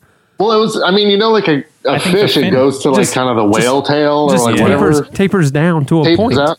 But yeah, it just it just went straight, and it just looked like they just cut it in half just because he couldn't fit it all Yeah. in his pants. Th- this is this is though what you're outrageous because he's acting. He's not acting like some kind of uh, criminal. He's acting like a Tennessean. And like I said, I know for a fact that when you uh, any real estate transaction in that state isn't legally completed until both parties slap each other in the face with a big dead catfish and then throw them at an innocent bystander. It's the law. I don't question it, but that's how they operate there. Okay, this is a states' rights issue, is what it is. And Pittsburgh is overstepping. This man is an outlaw hero. We're going to get him on the show. And Cameron, I'd like to congratulate you on your very progressive views on tail fluidity. I think it's really beautiful that you agree that it may still have a tail, It even may still have a tail. It may just be a smaller tail. it defines its own tail. That's what I'm saying. Like, how can Andy that. define what his tail is or what it isn't? Yeah, Andy. Hey, well, Well- okay. Here's my other thing. If we do get this guy an outlaw hero, I yeah, mean, if- it, it's the only thing you have to do now. yeah, yeah. It's I'm I'm blocking off the calendar. Podcast network's going to fall apart. Everything's going to not happen. You've got to get this guy Yeah, on the show. But I will say this: like every, uh, you know, we've done two other segments, and I have to have like some kind of true crime thing that I'm sort of parodying. And we did Serial the first year, we did S Town on the last one. This one has to be a catfish parody, does it oh, not? oh, it like is. we, Oh, it has sure. to be MTV's Catfish. it's a little too on the perfect. nose, but still pretty good. I'm doing it. I'm doing it. I think I'm you should parody it. Shauna's podcast. It might be a little too soon and very disrespectful, but it would be funny. I think uh, I, catfish is too on the nose. You got to go some sort of like deadliest catch type thing or something. Oh, that, there we go. Now we're House talking. of Cards. Ho- House Or of I mean, it's the natural Well, but I mean, you predators could just do the to catch a music. predator. To, catch, a predator. predator. There you go. There you go. Good one. That's very good. Andy, that, you didn't say a lot, but when you do, it was gold. Yeah. That was helpful. well, his theme What song were you is planning on doing here tonight? Just a little Lee Ann Womack break. Uh, hey, slices. What do you have, Andy? Um, well, this week marks the uh, the next installment of the Scripps Spelling Bee. Um, so Google just released America's most misspelled words, and the way they did this was um, they took data from Google from January 1st to April 30th in each state and saw which word they were looking for. How to how do I spell in this word? And now they've compiled the top misspelled words in every state.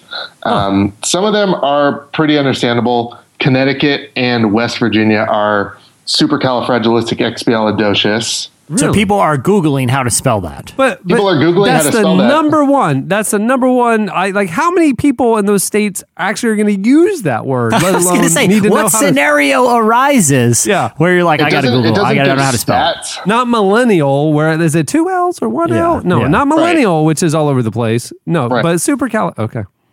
The uh, obviously the most holy states are Delaware and Indiana because their most uh, misspelled word was hallelujah. Really? So Hallelujah. Most spelled word. Delaware. Washington D.C.'s was actually 90, like N I N E T Y, Ah. like the number 90, Oh, which weird. doesn't make any sense. Weird. Um, but some states, like Oregon, it was sense. S E N S E is the most misspelled word in Oregon. Well, no, it, because it was searching for how to spell this. So they were trying to figure out the difference between sense, since, right? S E or S I. I would assume so because it's a five letter word. Yeah. Um, and Georgia, it was gray. Oh, that. What? Gray. Well, is G the R A most Y misspelled G R E Y. word. It's it's a tricky one. yeah, I guess so. Um, In Georgia, I'm And surprised the it wasn't worst- Georgia. the worst one of all, uh, Wisconsin. Georgia, the most misspelled word is degree. Hi-oh. Buzzing! Close enough. Close enough in Wisconsin. The most misspelled word in Wisconsin was Wisconsin. They don't, they don't know how to spell their own state. no. But doesn't is there? Am I wrong? But was one state diarrhea? One state was diarrhea. I have the whole, I have the list right here. Uh, what's the state? Because we don't want to drink the water there. yeah, really. if that many people, they thought they were going to WebMD and uh, and, and two, in. and two. Here, this is what's baffling to me about people that turn to Google to, to to to like figure out how to spell diarrhea. How many times, like, what scenario arises where you have to put the word diarrhea in writing, and you're not comfortable just getting it close enough? Like, you have to. I'm doing a written correspondence, and I have to spell diarrhea correctly. Well, they want to go to WebMD and they just want to make sure they're doing the correct search. So it's they don't little- trust autocorrect. and that's- It's an emergency. I really need the proper spelling here, Actually, we do need and to I don't have state. time. We do need to know what state that is, Yeah, that's uh, Andy. important. It was it was that was actually in the 2016 search, but Oh, it was oh, okay. Vermont and New Mexico both had diarrhea. So I could have called that. I feel like we could sway this. Like if everybody would start searching for Andy Barron in Delaware, I feel Yeah. like we How could. do you spell Andy Barron? yeah, Yeah. if we could get everybody in Delaware, or even if you're just on a trip to Delaware, because I feel mean, like it's a small enough state that you could skew it. Mm-hmm. We're Yeah. not going to do any damage in Or Texas. just or hack Florida. the IPs in Delaware. Yeah. I mean, you I mean can- that just sounds like great marketing at this point because you're going to show up in all of these stories on Reuters and picked up in all these news sources. I mean, on the relevant let's it. podcast. Yeah, who is Relevant Andy podcast. Barron? That's the Yeah. headline next Yeah. year. Is who is Andy Barron? Not Yeah. here's the most misspelled. And how do you spell his name? Yeah, no one's quite Yeah. sure. Hey, uh, you said this is because you brought this up because the Scripps spelling bee is next week.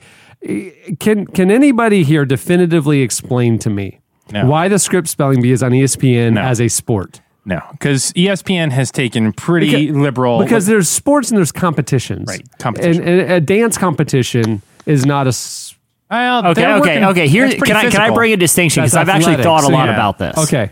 Because Okay. to me, a sport is a game where there is a winner, Like but it's a game like it's a, it's not like a scored judged thing. Now I know gymnastics is Yeah, is different. cheerleading and stuff. That's athleticism plus competition, so Yeah. that d- belongs on ESPN. No, no, well, well, okay. Here, here's here's my breakdown. Okay, and and again, this is controversial. Shocked A that you've thought about this and have a strong opinion. sports has three essential elements that Tell me. you have to. You can't have two of the three. You got to have all three to make it a Winner, sport. loser, and sweat.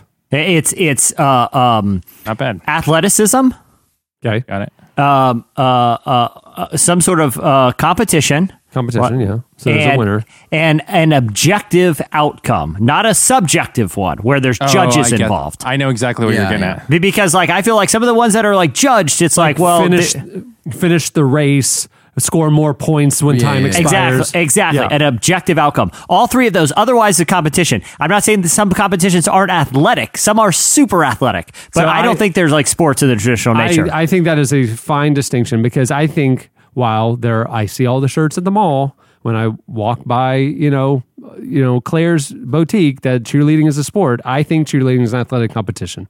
Yeah, I, And I, would- think I would anything say that the same is for some determined by judges is a competition, and anything that's determined by the objective outcome, uh, the results within a, t- a certain time period, is a sport. Okay, But, but well then, you have like real quick, Eddie, real quick. You have like esports, which which fit two of the three because it's a it's a it's a competition and there's an objective outcome, but there's no athleticism to it. Right. I don't think it's esports. I think it's it's a fat guy sitting in recliners. Well, and I would say I would say the the uh, uh, spelling bee is an intellectual competition, not an athletic one. Therefore, it does not meet the category the criteria of a sport. In my it, it, But from so my there's an objective outcome because I spelled more words correctly than you. You know, Yep. at the end, so there was one winner. Uh, it, it, wa- there was a competition. Yeah, but uh, but there was not athletic. yeah, it's it's intellectual, not athletic. now, but the whole hold on. So the cheerleading thing, I think there may be. No, if we had two cheerleading crews battling it out like like those uh, take it to the street dance crews, Yes, Yeah. yes. now that's a sport. yeah, But I think that with cheerleading, I'm not sure, but I feel like the judging of cheerleading though is a little bit more objective than subjective because the judges are like counting the number of times they did like they did this many flips, they did this kind of routine. Yeah, but- but- okay, like- but here's my like thing real Floor quick. gymnastics is like, do I like the way you dance?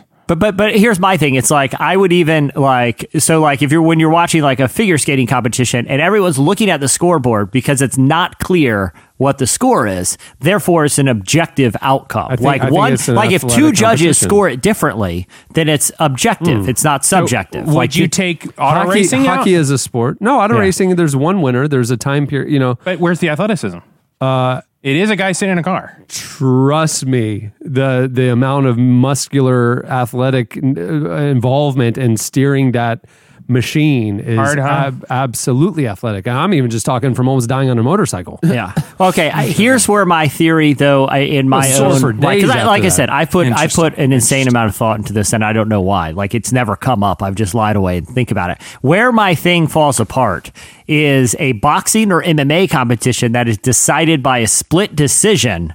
Not a technical knockout or a knockout. Because at that point, if two judges see the same fight and they score it differently, then therefore the outcome is subjective, not Well, then objective. a lot of times Then it's to me- based off of points, like when they do like hit, you know, land certain. Yeah, yeah, but but or- but two judges score it differently. So like it's not a it's not an So, objective but- outcome. But it could be argued that that is not a flaw in the sport. That is a flaw in the implementation of the sport. Yeah. That that if they just had one judge, or if they removed the judges altogether and waited until A somebody knockout. finished Yeah. off the other one, you know, like that. That's just uh Uh, it's just like the NBA adjusting the rules, you know, uh, season to season. Mm-hmm. Yeah. you know, may, maybe it's just a rules issue that. Well, it, it would it would be like in figure skating or or some other competition that like uh for like style, which is something that's like impossible to define. Like if it was just about the amount Yeah. of tricks or the difficulty of the tricks, there's something subjective. I think it puts it back into the sport, not competition territory. Interesting. And hockey's not a sport just because it's not enjoyable, right? Yeah, I, unless unless dead catfish enter the equation, now we're talking. yeah, obstacles. Yeah, there's a few that just subvert the rules. Yeah. And even though it technically fits Jesse's three criteria, we just don't really enjoy So it. that I don't know that, why I have those three criteria. By the But, way, that, but but, but that means that, good. that means that the show Wipeout is a sport. I would agree. It's not an athletic competition. I would agree. Yeah. yeah, Yeah, it's, it's, a weird not one, it's not a major but it- sport, but it's a sport. yeah, it fits those criteria Obstacle that I like. obstacle courses. You know, obstacle course champion. J- yeah, whatever. yeah, basically American like- Ninja Warrior. American Ninja Warrior is a sport. Right. And I mean, they always have been. What was it? The uh, old labyrinths and stuff. You know, Yeah. I mean, gladiators did that kind of stuff. American Gladiator, a sport. American Gladiators definitely took the American words right Gla- out of my mouth. Definitely Right. a sport. American Gladiators, number one sport in the world. I think we're going to heart. get some feedback about this, but I oh. welcome Oh, it. I welcome oh, an intellectual debate about the definition. I would imagine. I would. I mean, real world road rules challenge definitely the fifth major sport in America. exactly, Andy. Literally, are you reading my show notes right now? Because you're right. That's right. I never saw that. Yeah, it was your. It was probably too young.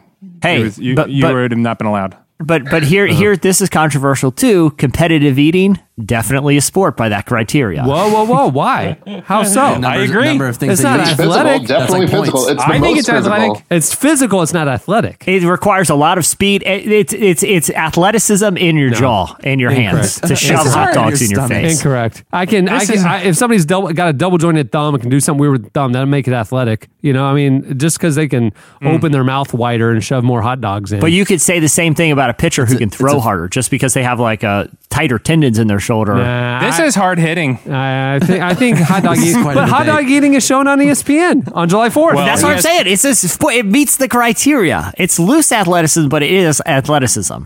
I don't know. Well, It's athletic. ESPN also. Uh, they're they just want people to watch.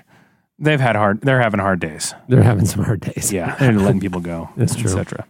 All right. Well, that'll do it for slices. Stay tuned. Up next, local natives joins us. I was counting up hundreds by the thousand. I was up late night ballin', counting up hundreds by the thousand. I was up late night ballin', counting up hundreds by the thousand. I was up late night ballin', counting up hundreds by the thousand. You're listening to Vince Staples. The song is Big Fish. I like Vince Staples. He was on uh, uh, Bill Simmons' sports talk show. He was really funny. He was really funny. Was he? Yeah. He's one of these. He's a smart. He's a smart guy. Yeah. And uh, he did a. He was on Sway. You know, like Sway in the morning. Yeah, yeah. Uh, and they do. He'll like when he has rappers on. He'll have them do a freestyle or something like that. Yes. He went he, uh, top five all time. I mean, it, it was on. It was just kind of making the rounds this week. I, for some reason, I saw it on Facebook videos. You know, and he went for like three minutes, like straight straight freestyle. A lot of guys go in there with kind of pre-written stuff. Mm-hmm. I mean, he was representing stuff that was going on that week. Okay, I know I've gotten a lot of heat, and you and I both have for our Hamilton talk. I will say, Lin Manuel Miranda. I've seen him freestyle a few times. Incredible. No, I, I, yes, he can come up with words very quickly. I agree with you. So we, I was just giving a concession back to those Rhyming that- words quickly. Right. He is proficient. We concede that point. Absolutely. Indie rock outfit Local Natives is known for their innovative guitar driven arrangements, catchy hooks, and an California inspired sound.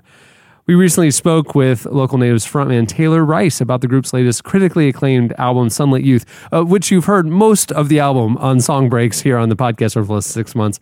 Uh, we had him walk us through some of the record's most memorable tracks.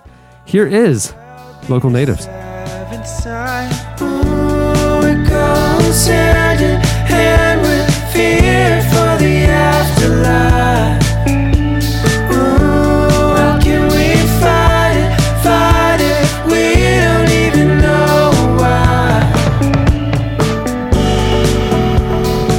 in Hummingbird, you know, your your last album um, felt like there were you guys grew up a, a little bit in terms of uh, maturing the style, um, and of course there was there's some personal stuff that went on with, uh, I guess Kelcey's mother passing and.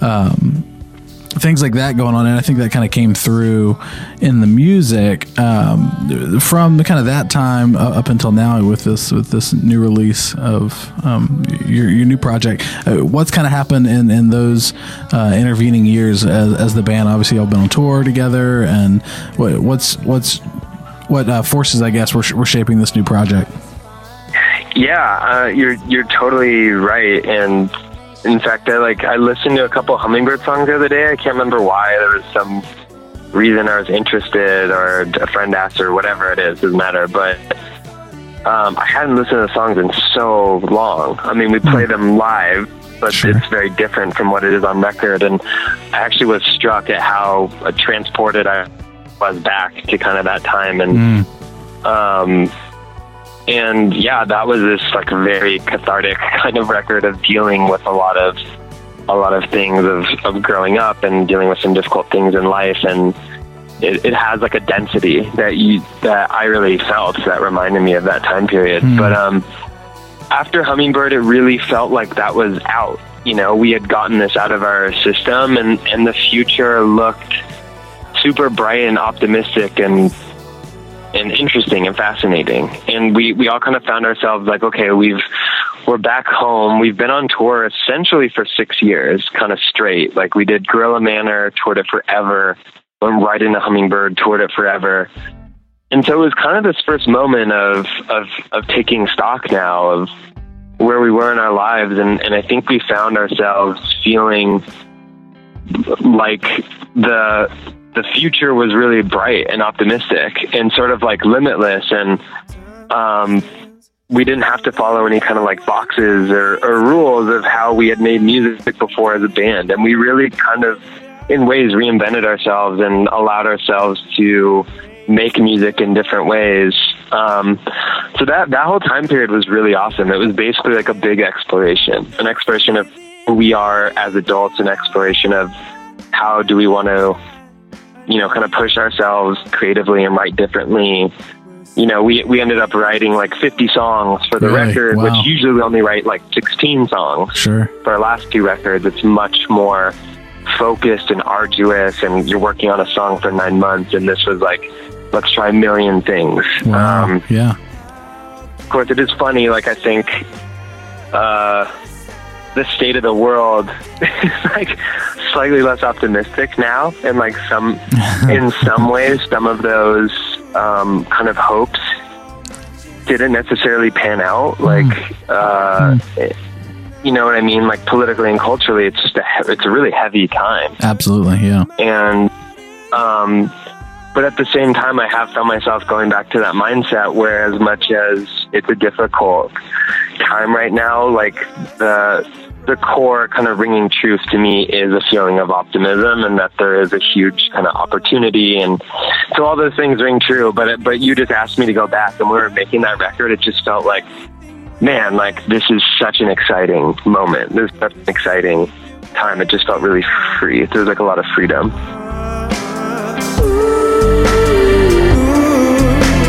How much is enough?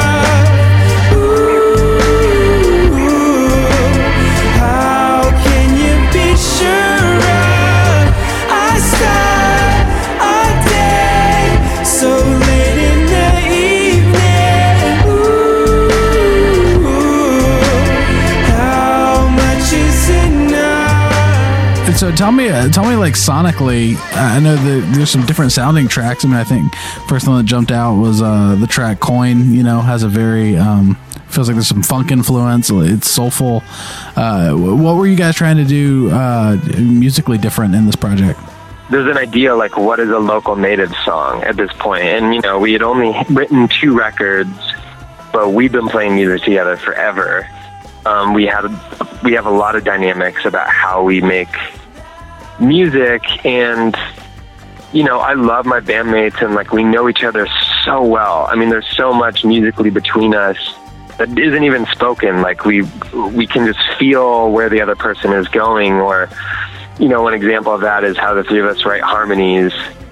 It's it's just we we will sit around and everybody just kind of finds find their spot now, and it's it's kind of like just breathing. We're so used to it. So there are things that that you don't want to throw out, but at the same time you want to expand and allow yourself to say, well, why why this isn't a local native song because it has like a funk and soul influence, you know, or something like that. Or I'm going to make the song based off of, I wrote this song on guitar, but what would it sound like if I got rid of that and instead, you know, used a bunch of samples, you know, 10 synths on top of each other? Or for Villainy, I, I wanted this kind of like Beach Boysy. I was like, let's replace this big. It was this huge chord that plays throughout the whole song. Let's replace all that with vocals, and all three of us sang it at like two different octaves, and there's like 27 voices on there doing this big thing, and it's like, well, that's not the the normal thing is just for the three of us to be singing together, but why not have you know throw out that rule? Let's have 27 voices singing this chord.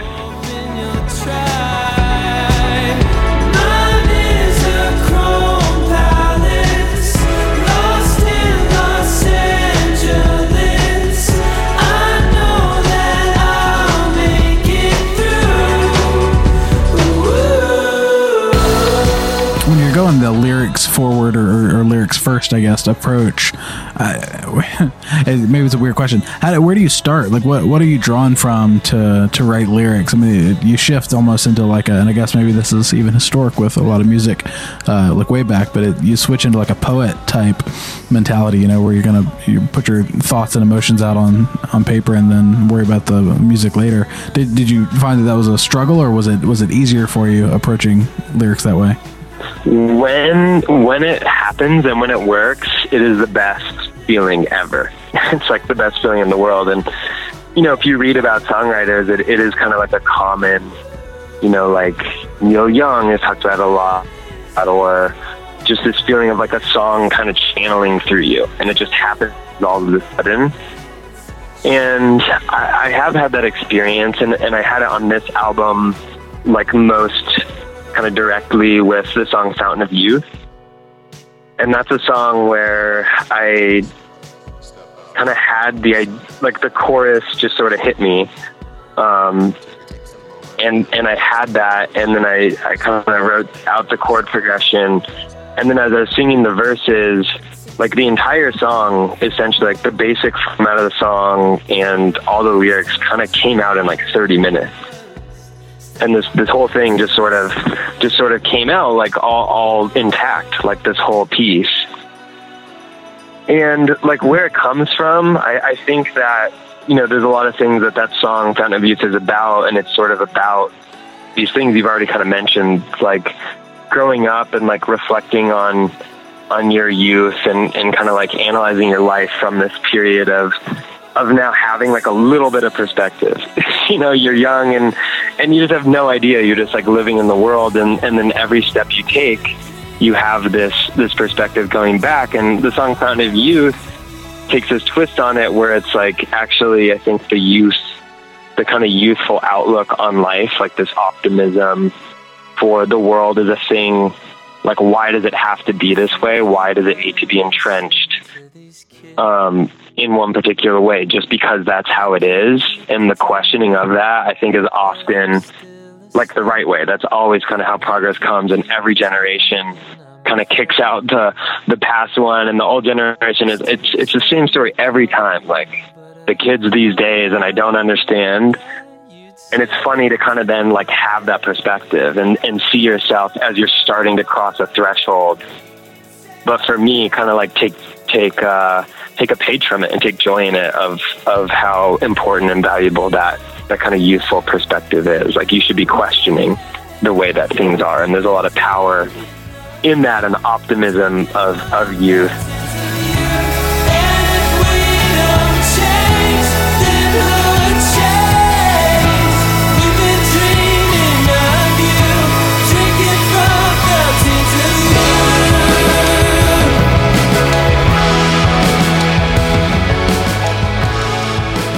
Was Local Natives. Make sure to check out their album Sunlit Youth. It's out now. You'll love it. Up next, Jennie Allen.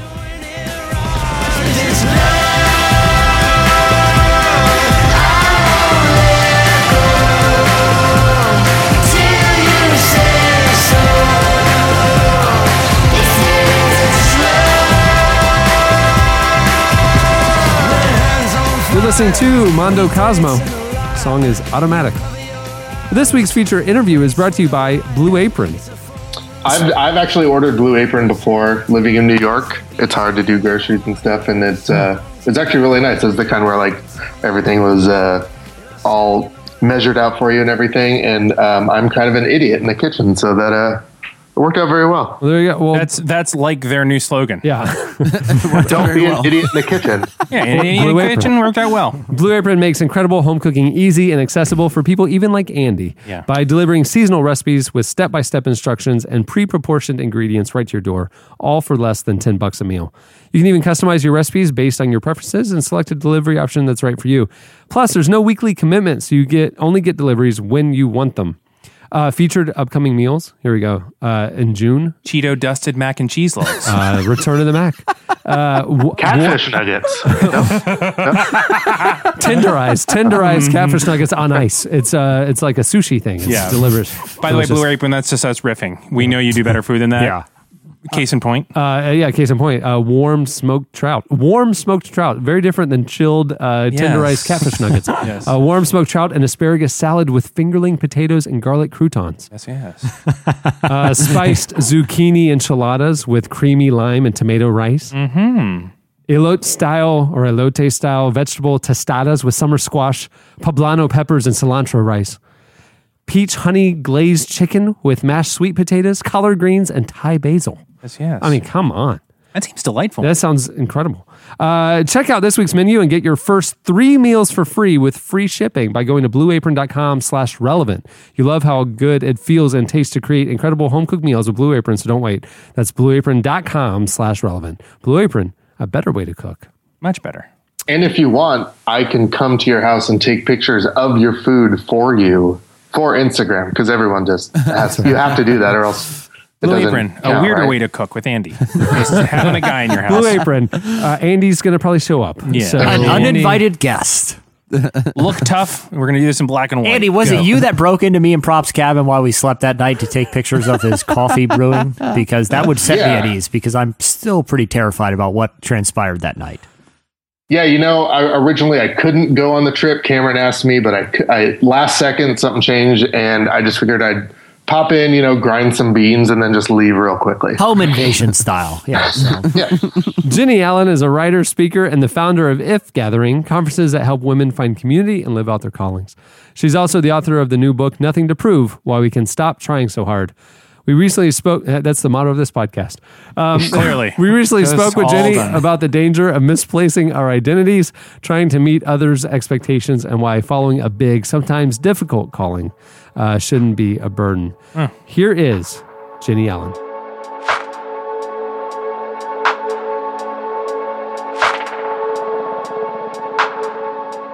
Tell me a little bit about why you decided to write this book. Actually it's just such it's a, probably a lifelong journey um, this this one in particular. Um, i actually started off writing a different book and wrote most of that book and it was called numb. And towards the end of it i called a friend who's a great writing coach and she um, just set me down or actually it was a he set me down and said okay i think you're writing the wrong book. I think you've found that there's a um, symptom here and not you're not dealing with the problem. I realized that i was i was fighting a an, a demon that i've had most of my life of trying to measure up and trying to uh, and, and feeling a lot of stress from that and anxiety from that. I think a lot of people wrestle with this and and sometimes we don't even notice that it's happening. So for me it took um, it took leading on a on a massive scale for me to realize this is this is getting to me. I can't carry this kind of pressure and live trying to please people and measure up and and make it. You know, I just I had to find a different way to do it. Why do you think so many people? Because I feel like this is, you know, something that is really prevalent. In, in- you know, that that people will have sort of a similar revelation. Why do you think this is something that's so prevalent in our culture right now? Well, I do. I agree with you. It is very prevalent. Um, in fact, I think most of us are running on this treadmill that we don't even realize is happening. We, we don't even realize it's turned on. You know, it's just we're running every day, and I think we notice it most when we're still. But the problem is, even when we're still now, we have a phone pinging us, or even just distracting us and causing us to check out rather than self diagnose or self analyze what's happening. And so I think that's what numbing, why it had become such a danger to me was I, I never was giving myself real space, even when I was alone with God or alone, just alone. I was, I was performing and executing things that I needed to get done. So because my job is largely talking about God and teaching and writing, whenever I was alone with God, I was getting the next thing ready that I was going to deliver rather than actually just enjoying his presence. And and so I think what's happened is we've we've everything has become a performance or something to achieve rather than something to enjoy. And I noticed it most when I was over in Europe this past Christmas with my family. And we went to several different countries and we noticed themes in each one of these countries. First of all, they'd all been superpowers before. Um, most, you know, different times in, in their history, um, Italy and, and certainly Great Britain um, and France had been superpowers somewhere in their history. And, and what you found was this relaxed environment where they actually built lives that they enjoy rather than lives where they achieved. And so whether it's in Italy, the way that they would eat and enjoy a three hour meal with multiple courses with all their family present. Or in England, they they practice tea time. I mean, there's times in the day where they slow down in the middle of the day when it's supposed to be the busiest, most productive time of the day. Everybody kind of stops and checks out, and they actually serve this in multiple restaurants. And it's almost an extra meal at times for them just to slow down. And so you just notice an ease to their life and an enjoyment of their life that in America we've lost and and it you know somebody actually pointed this out that that they're like these countries are like good older men that realize they've already achieved and accomplished everything and they don't have to keep performing and achieving. And and I feel that way. I feel like as Americans and as young people today that we're all trying to prove ourselves and we're exhausted and we're actually not enjoying the best parts of life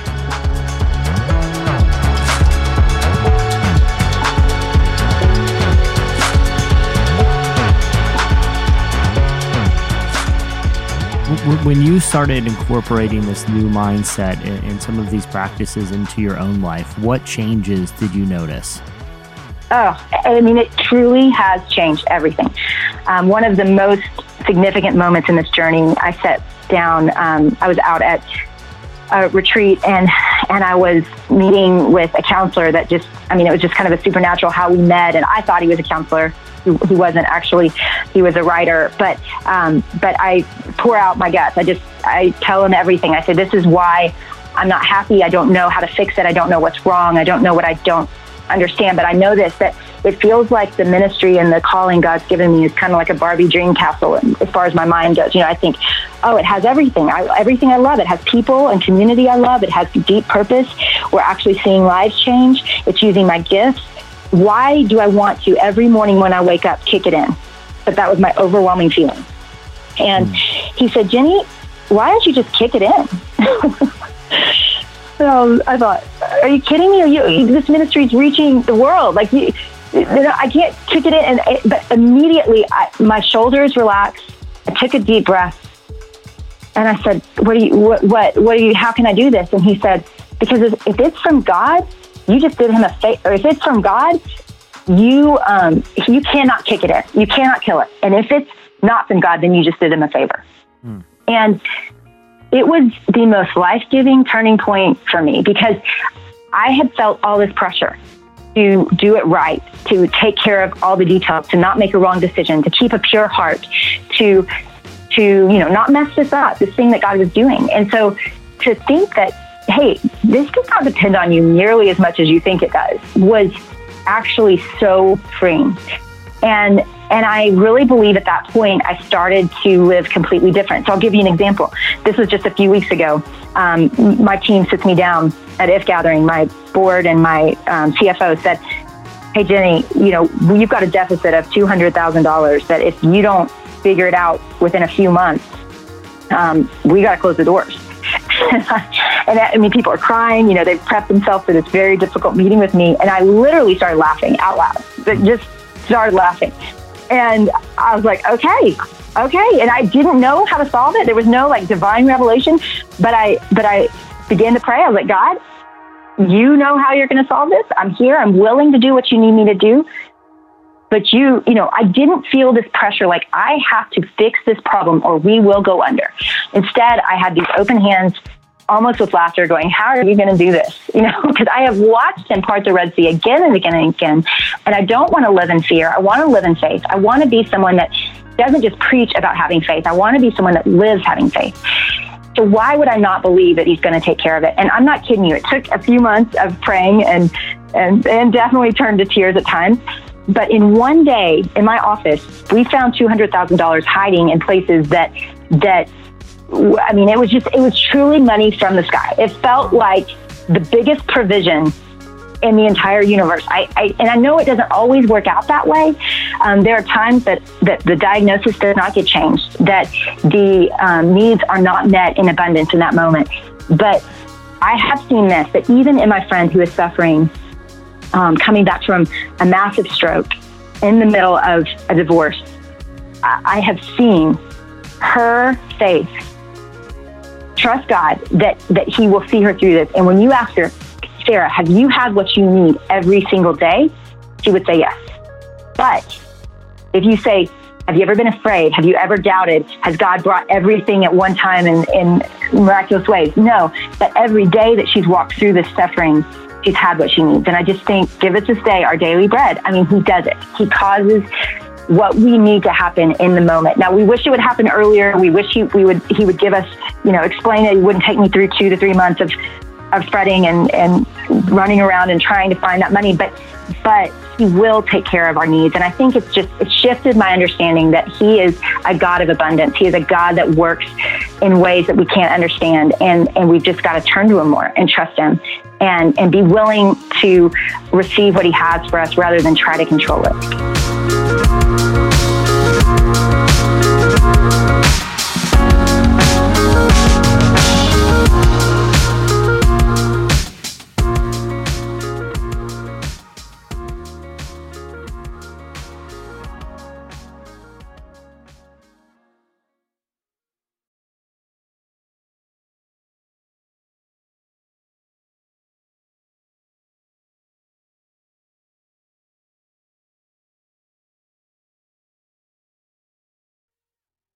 That was Jennie Allen. Did you did you like that, Eddie?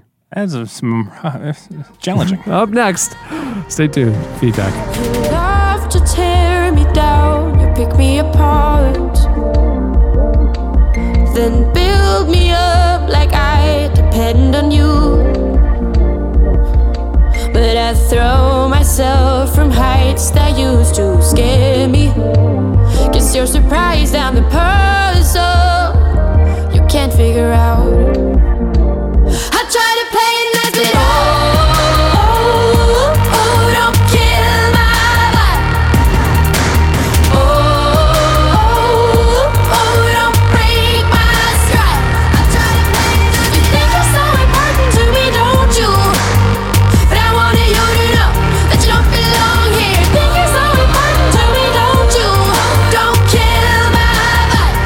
Listening to Sigrid. The song is "Don't Kill My Vibe." It's the other thing I say to the staff when we hand out paychecks. You're, listen, do not kill my vibe with this. Don't even check the, cash these. yeah, that, that would kill them. my vibe. Stop it. Uh, it's time for your feedback. Uh, so last week we recorded the podcast in Montana. Yeah. And then literally, I drove to Billings, Montana, found open Wi-Fi, and uploaded it, and uh, then went and got a motorcycle. I, I was thinking that the chances you guys would hear a podcast last week was 80 20 in favor of you guys not hearing it, but I'm glad you made it. Did you really? You really didn't think that we would uh, figure out? The I don't know. There was a lot of moving parts with it. And I mean, at one point, we were talking about physically FedExing something out there, which in the part of Montana we are in, that's a Pony Express, a guy on horseback all the way to Orlando with a tiny, you know, uh, audio chip. So yeah, I thought, I thought it was, uh, you know, it could go either way. Well, that's how the Montana pirate uh, makes a living. He just wanders around, and if you need a package delivered, he, just ask him. Yeah, you can uh, ask him. It's definitely not going to show up, but you can ask him and give him money. He's got a whole he's got a whole trailer full of weird packages that he's accumulated over the years. But Uh, well, last week's question of the week was, uh, "What are your craziest nature encounters?" Uh, Jesse had a crazy nature encounter with some wild horses. That's right. One of them, one of them that almost got into the truck with him, like the alien head. Uh, it was the only safe place out in that field. I'm like, you psychos, get in the truck. What are you doing out here? These these are 700 pound wild animals. Yeah. And uh, so, you know, that was our crazy uh, wildlife encounter. Uh, we wanted to know some of yours. Uh, you guys hit us up on the Relevant Podcast episode page at relevantmagazine.com. You also tweeted us at Relevant Podcast. Here are a few of our favorites. Uh, Cameron Julio uh, had an experience. Actually, he was driving through Billings, Montana. And this is terrifying knowing your story that at one point uh, they saw a giant bird of prey flying over the head. They don't know if it was a hawk, a falcon, a bald eagle, or what, but they saw it flying overhead. A few minutes later, it dive bombed into the hood of their car and then proceeded to tuck and roll over the whole car. Um, they they went out to see if there was any uh, damage, and what, that's when they heard the screech of a hawk, falcon, or eagle in the distance. Uh, they they got back in the car and just gassed it. He hasn't been out to Montana since. I'm glad we read that before your motorcycle trip because the, I mean we can only assume that that bird was going down to eat that those two people in that truck. Well, here's the thing about the animals in Montana. They outnumber people 10 to 1. I mean, that's that's the truth. And so so uh, if not more than that. So when we were riding around like in the back this two-lane back road in the in the reservation area and the mountain and stuff, there's packs of wild horses and and cows just kind of free range just roaming around. And they cross that road cuz they don't see vehicles very often. They cross that road like it's just part of the field, you know? And so you're riding along, you go around a corner and there is often an animal just standing there. And you gotta like, you know, it's their area. You're intruding, Yeah. and so you gotta be you gotta be careful. These birds, they're they're trying to they don't want us there, is what I'm trying to say, and they're they're making their point well known. Well, one of the locals who was like our guide for a lot of stuff, people were asking him just like randomly, like about what animals had he'd been bitten by.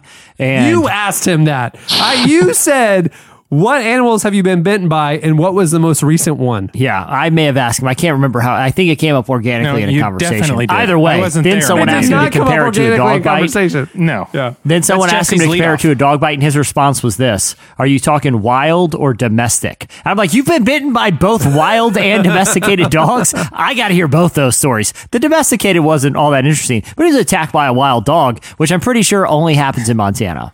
What what animals have bitten you is on Jesse's like business card. Yeah. Because of that well, out he there, has his at own it. little customized table topics pack that he brings around with him when he travels for different Oh, regions. Yeah. table topics. That was It's back in the who day hurt when- you and then what bit you. That's right. That's right. Well, that's actually what hurt him. You know, Yeah. like- Ashley Shearer said, I'm a UNF graduate. On campus, it's well known that the Canadian geese are an issue. I mean, this is very well known. Uh, they poop everywhere, block traffic, and even hiss at and chase students in the spring when the babies are walking around with them. UNF even uh, recently enlisted a border collie to chase them away. Ashley shares that one day, as she was driving to campus, she stopped at a red light. While stopped, a mother goose began leading her babies across the road in front of me. When she got to my car, the baby, the, the mother goose stopped, stared at Ashley, made intense eye contact for 10 seconds until I motioned for her to keep walking. Then she turned and continued to walk across the road. These animals know no rules of the campus. Hey, listen, we are in their area. Yeah. And and we Yeah. are I mean, we are the guests. Right. I mean, Right. I respect it. You, the the classic question of what was their first, UNF or Canadian geese, Yeah. will never be answered. Though it was clearly UNF because they're Canadian. But Yeah. I understand. Be- Bethany has a story that I don't think will be top. She was studying abroad in Rwanda a few summers Yeah. ago, and one of the big tourist attractions there were to go see these wild mountain gorillas. Uh, you know, these are giant animals. I've And- literally done this. I've done this exact trek. It's on there's this mountain that borders Uganda, the Congo, and Rwanda, and it's the last mountain where um, a few families of of these beautiful gorillas still live. Um, you remember Gorillas in the Mist? Yeah. uh, Dian Fossey. Oh, it was. yeah. It was. This was her mountain. This was Yeah. the mountain where she was killed. So So she's about halfway through the trek, and they beforehand the, the the tour guide said, "Look, these gorillas are really used to human presence, but they're still wild animals. So you just got to be watch yourself." So all of a sudden, you know, they're trying to keep a safe distance. All of a sudden, a pack of gorillas walks out right in front of their group, and the tour guide like very nervously tells them all to stand extremely still. Okay, so they're in a stare down with a pack of wild gorillas, all standing still. All of a sudden, one breaks away from the pack and starts walking right up to Bethany and ends up like looking at her and starts touching her on the leg. This is a wild gorilla. It could have ripped her leg off. Dude, she she kept just- her composure, stayed still. The the gorillas eventually walked away. She's got a great story for life, but I mean, that's taking your life in your hands there. I, I have. I actually had a more terrifying encounter with those gorillas. Okay. I uh, so it was the last day of our trip. Uh, it was 2008, and we were. Uh, they're like, "Oh, the last day we're gonna be able to go see the gorillas." And I'm like, "Cool." So I'm wearing deck shoes, and you know, not. I, I stayed up late that night. I got about two hours sleep because I had to leave really early in the morning to make it all the way out there. And so I'm exhausted. I didn't get breakfast. I have no food in me. And we get to it, and all of a sudden we're oh we're mountain climbing. Yes. And I have a backpack full of camera gear, and I'm like, uh oh, you know, and I'm wearing deck shoes. Yeah. And so we we get up there and we break into three groups, and they have spotters up on the mountain, and they kind of radio like if they see them, kind of point the guides. And Yeah. you are fronted by a mili- military guy on the front and back of your group with a machine gun because of all the snipers. Yeah. And because it's on the border of Uganda and the Congo, and the snipers will come over and they'll kill the parent gorillas to take the babies for the black Oh, market. man. And so you have like you're this is a big deal. And so you're so we're going, and a couple of the groups may see them right there in the clear. You know, they just lo- wander over there, and there's gorillas. Mm-hmm. Our group was like way up in the mountain. We actually ended up climbing four thousand feet in a rainforest. So it's slick mud. I'm in deck shoes. I'm mm. exhausted. I'm fat. I'm out of shape. It was awful. I couldn't. I was there were 65 year olds in our group that were like "Blah, blah, blah," just going along. I couldn't keep up. Cameron's I like, mean, just leave me behind. I'm starting a real. new life here. it was Leave awful. me. It was, I'm going to become one of them. It was awful. So finally, after about four hours, we come across a clearing and we've we found the gorillas, and they were all sleeping. And it was a it was a clearing that was about probably twenty feet, twenty five feet in circle. Yeah. but maybe not quite that big, maybe twenty feet in circle. And it's brush all around, and trees all around. And there's there's the silverback. Uh, he uh, sleeping. Yeah. Uh, two of the wives were sleeping. Uh, a couple of the kids were sleeping. Um, and we didn't know how big. We think there was maybe another mom or two out, probably maybe looking for food or something. But like the, most of them were sleeping. And so we're standing there, and I'm gonna go. I'm like, I have all my camera gear and a monopod. So I'm gonna. So I go off to the left by about 15 feet, uh, you know, kind of like a like a clock dial. I go from you know three o'clock over to seven o'clock. The group's at three o'clock, and the I'm being quiet, but I'm setting up my camera because I want to take a picture of this. This is crazy, and uh, and and the silverback wakes up and he sees me. And he stands up on his hi- on his two feet and does the King Kong thing where Oh he my. pounds his chest. Oh. and he in my peripheral vision to my right, I see the guides shove the our our group into the brush. Like Say, just "Leave let him, him." go. just let him go. Right. And uh, and and they're screaming at me, "Don't move!" The gorilla charges at me, Right. full screed, like and like jumps right up to me, gets in my face, stands up, Oh. bows his chest Yeah.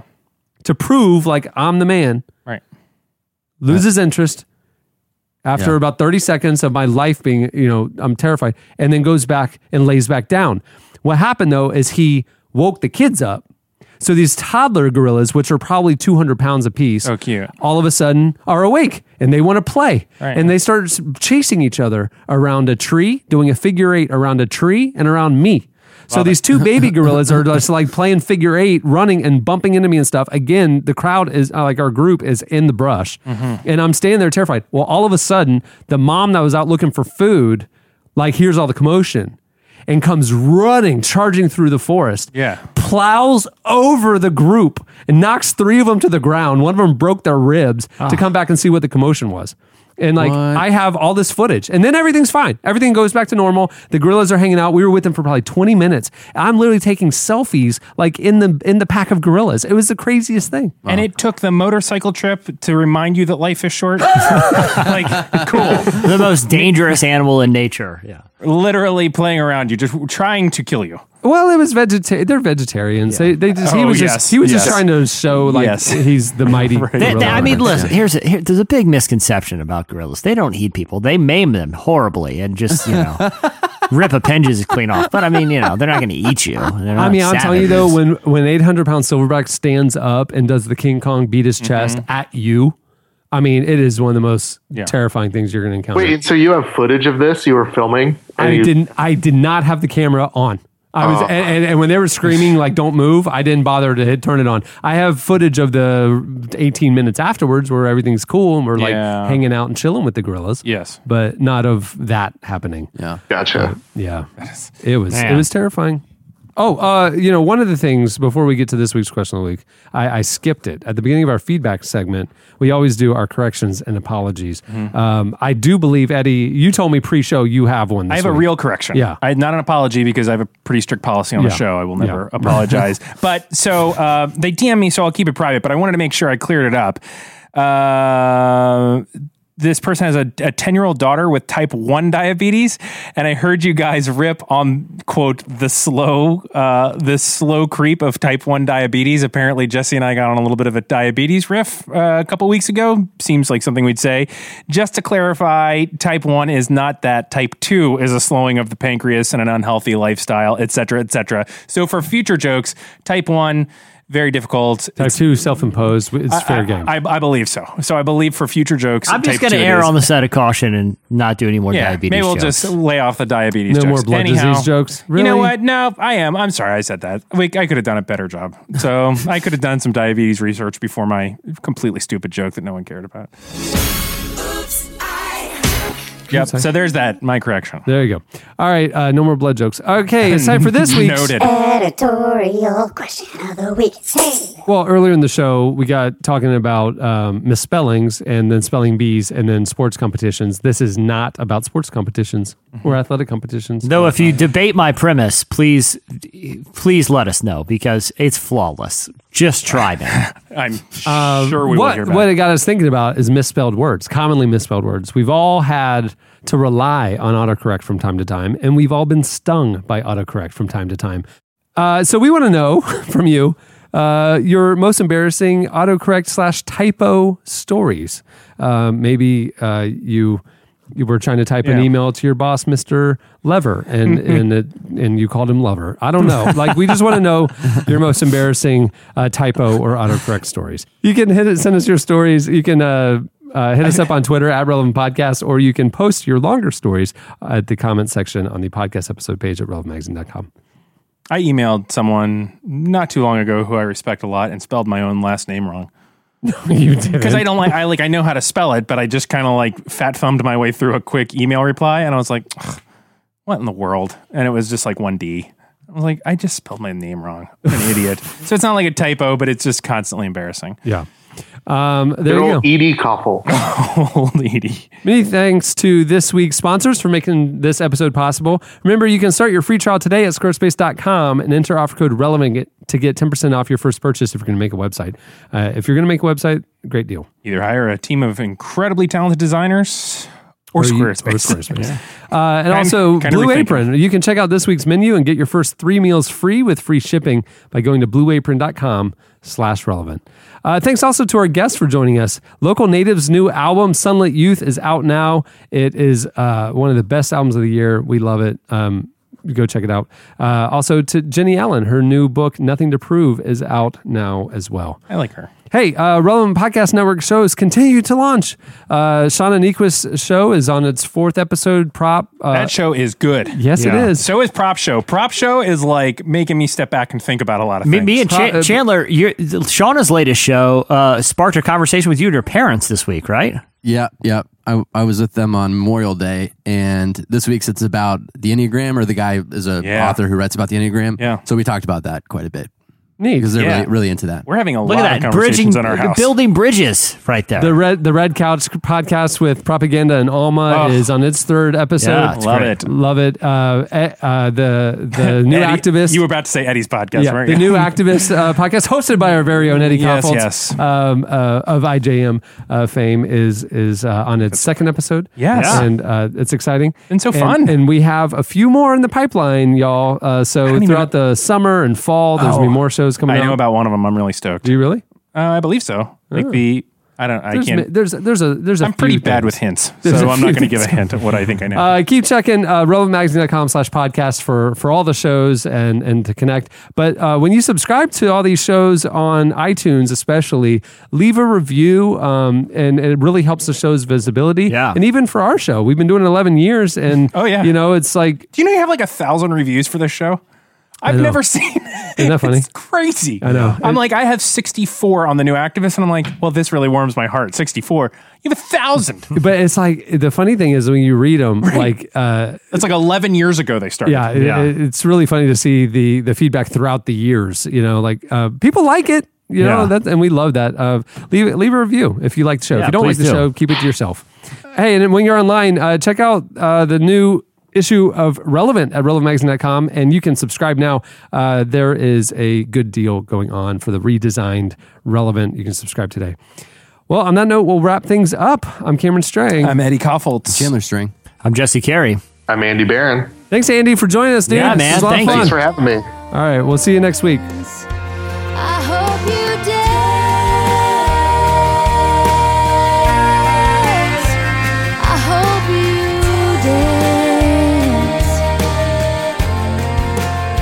Thank you for listening to the Relevant Podcast. If you like what you heard, be sure to leave us a review on iTunes. Check out other shows from the Relevant Podcast Network in the podcast section at relevantmagazine.com. And while you're there, browse exclusive podcast merchandise at our online store. Make sure to subscribe to Relevant Magazine. Info is available at relevantmagazine.com forward slash subscribe.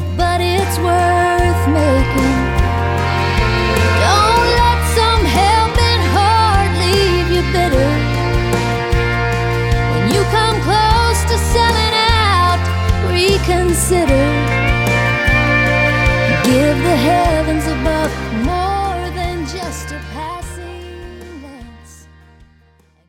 I grabbed it by the horns, wrestled it, disemboweled it, and slept in it for a week. That's how I feel about life right now.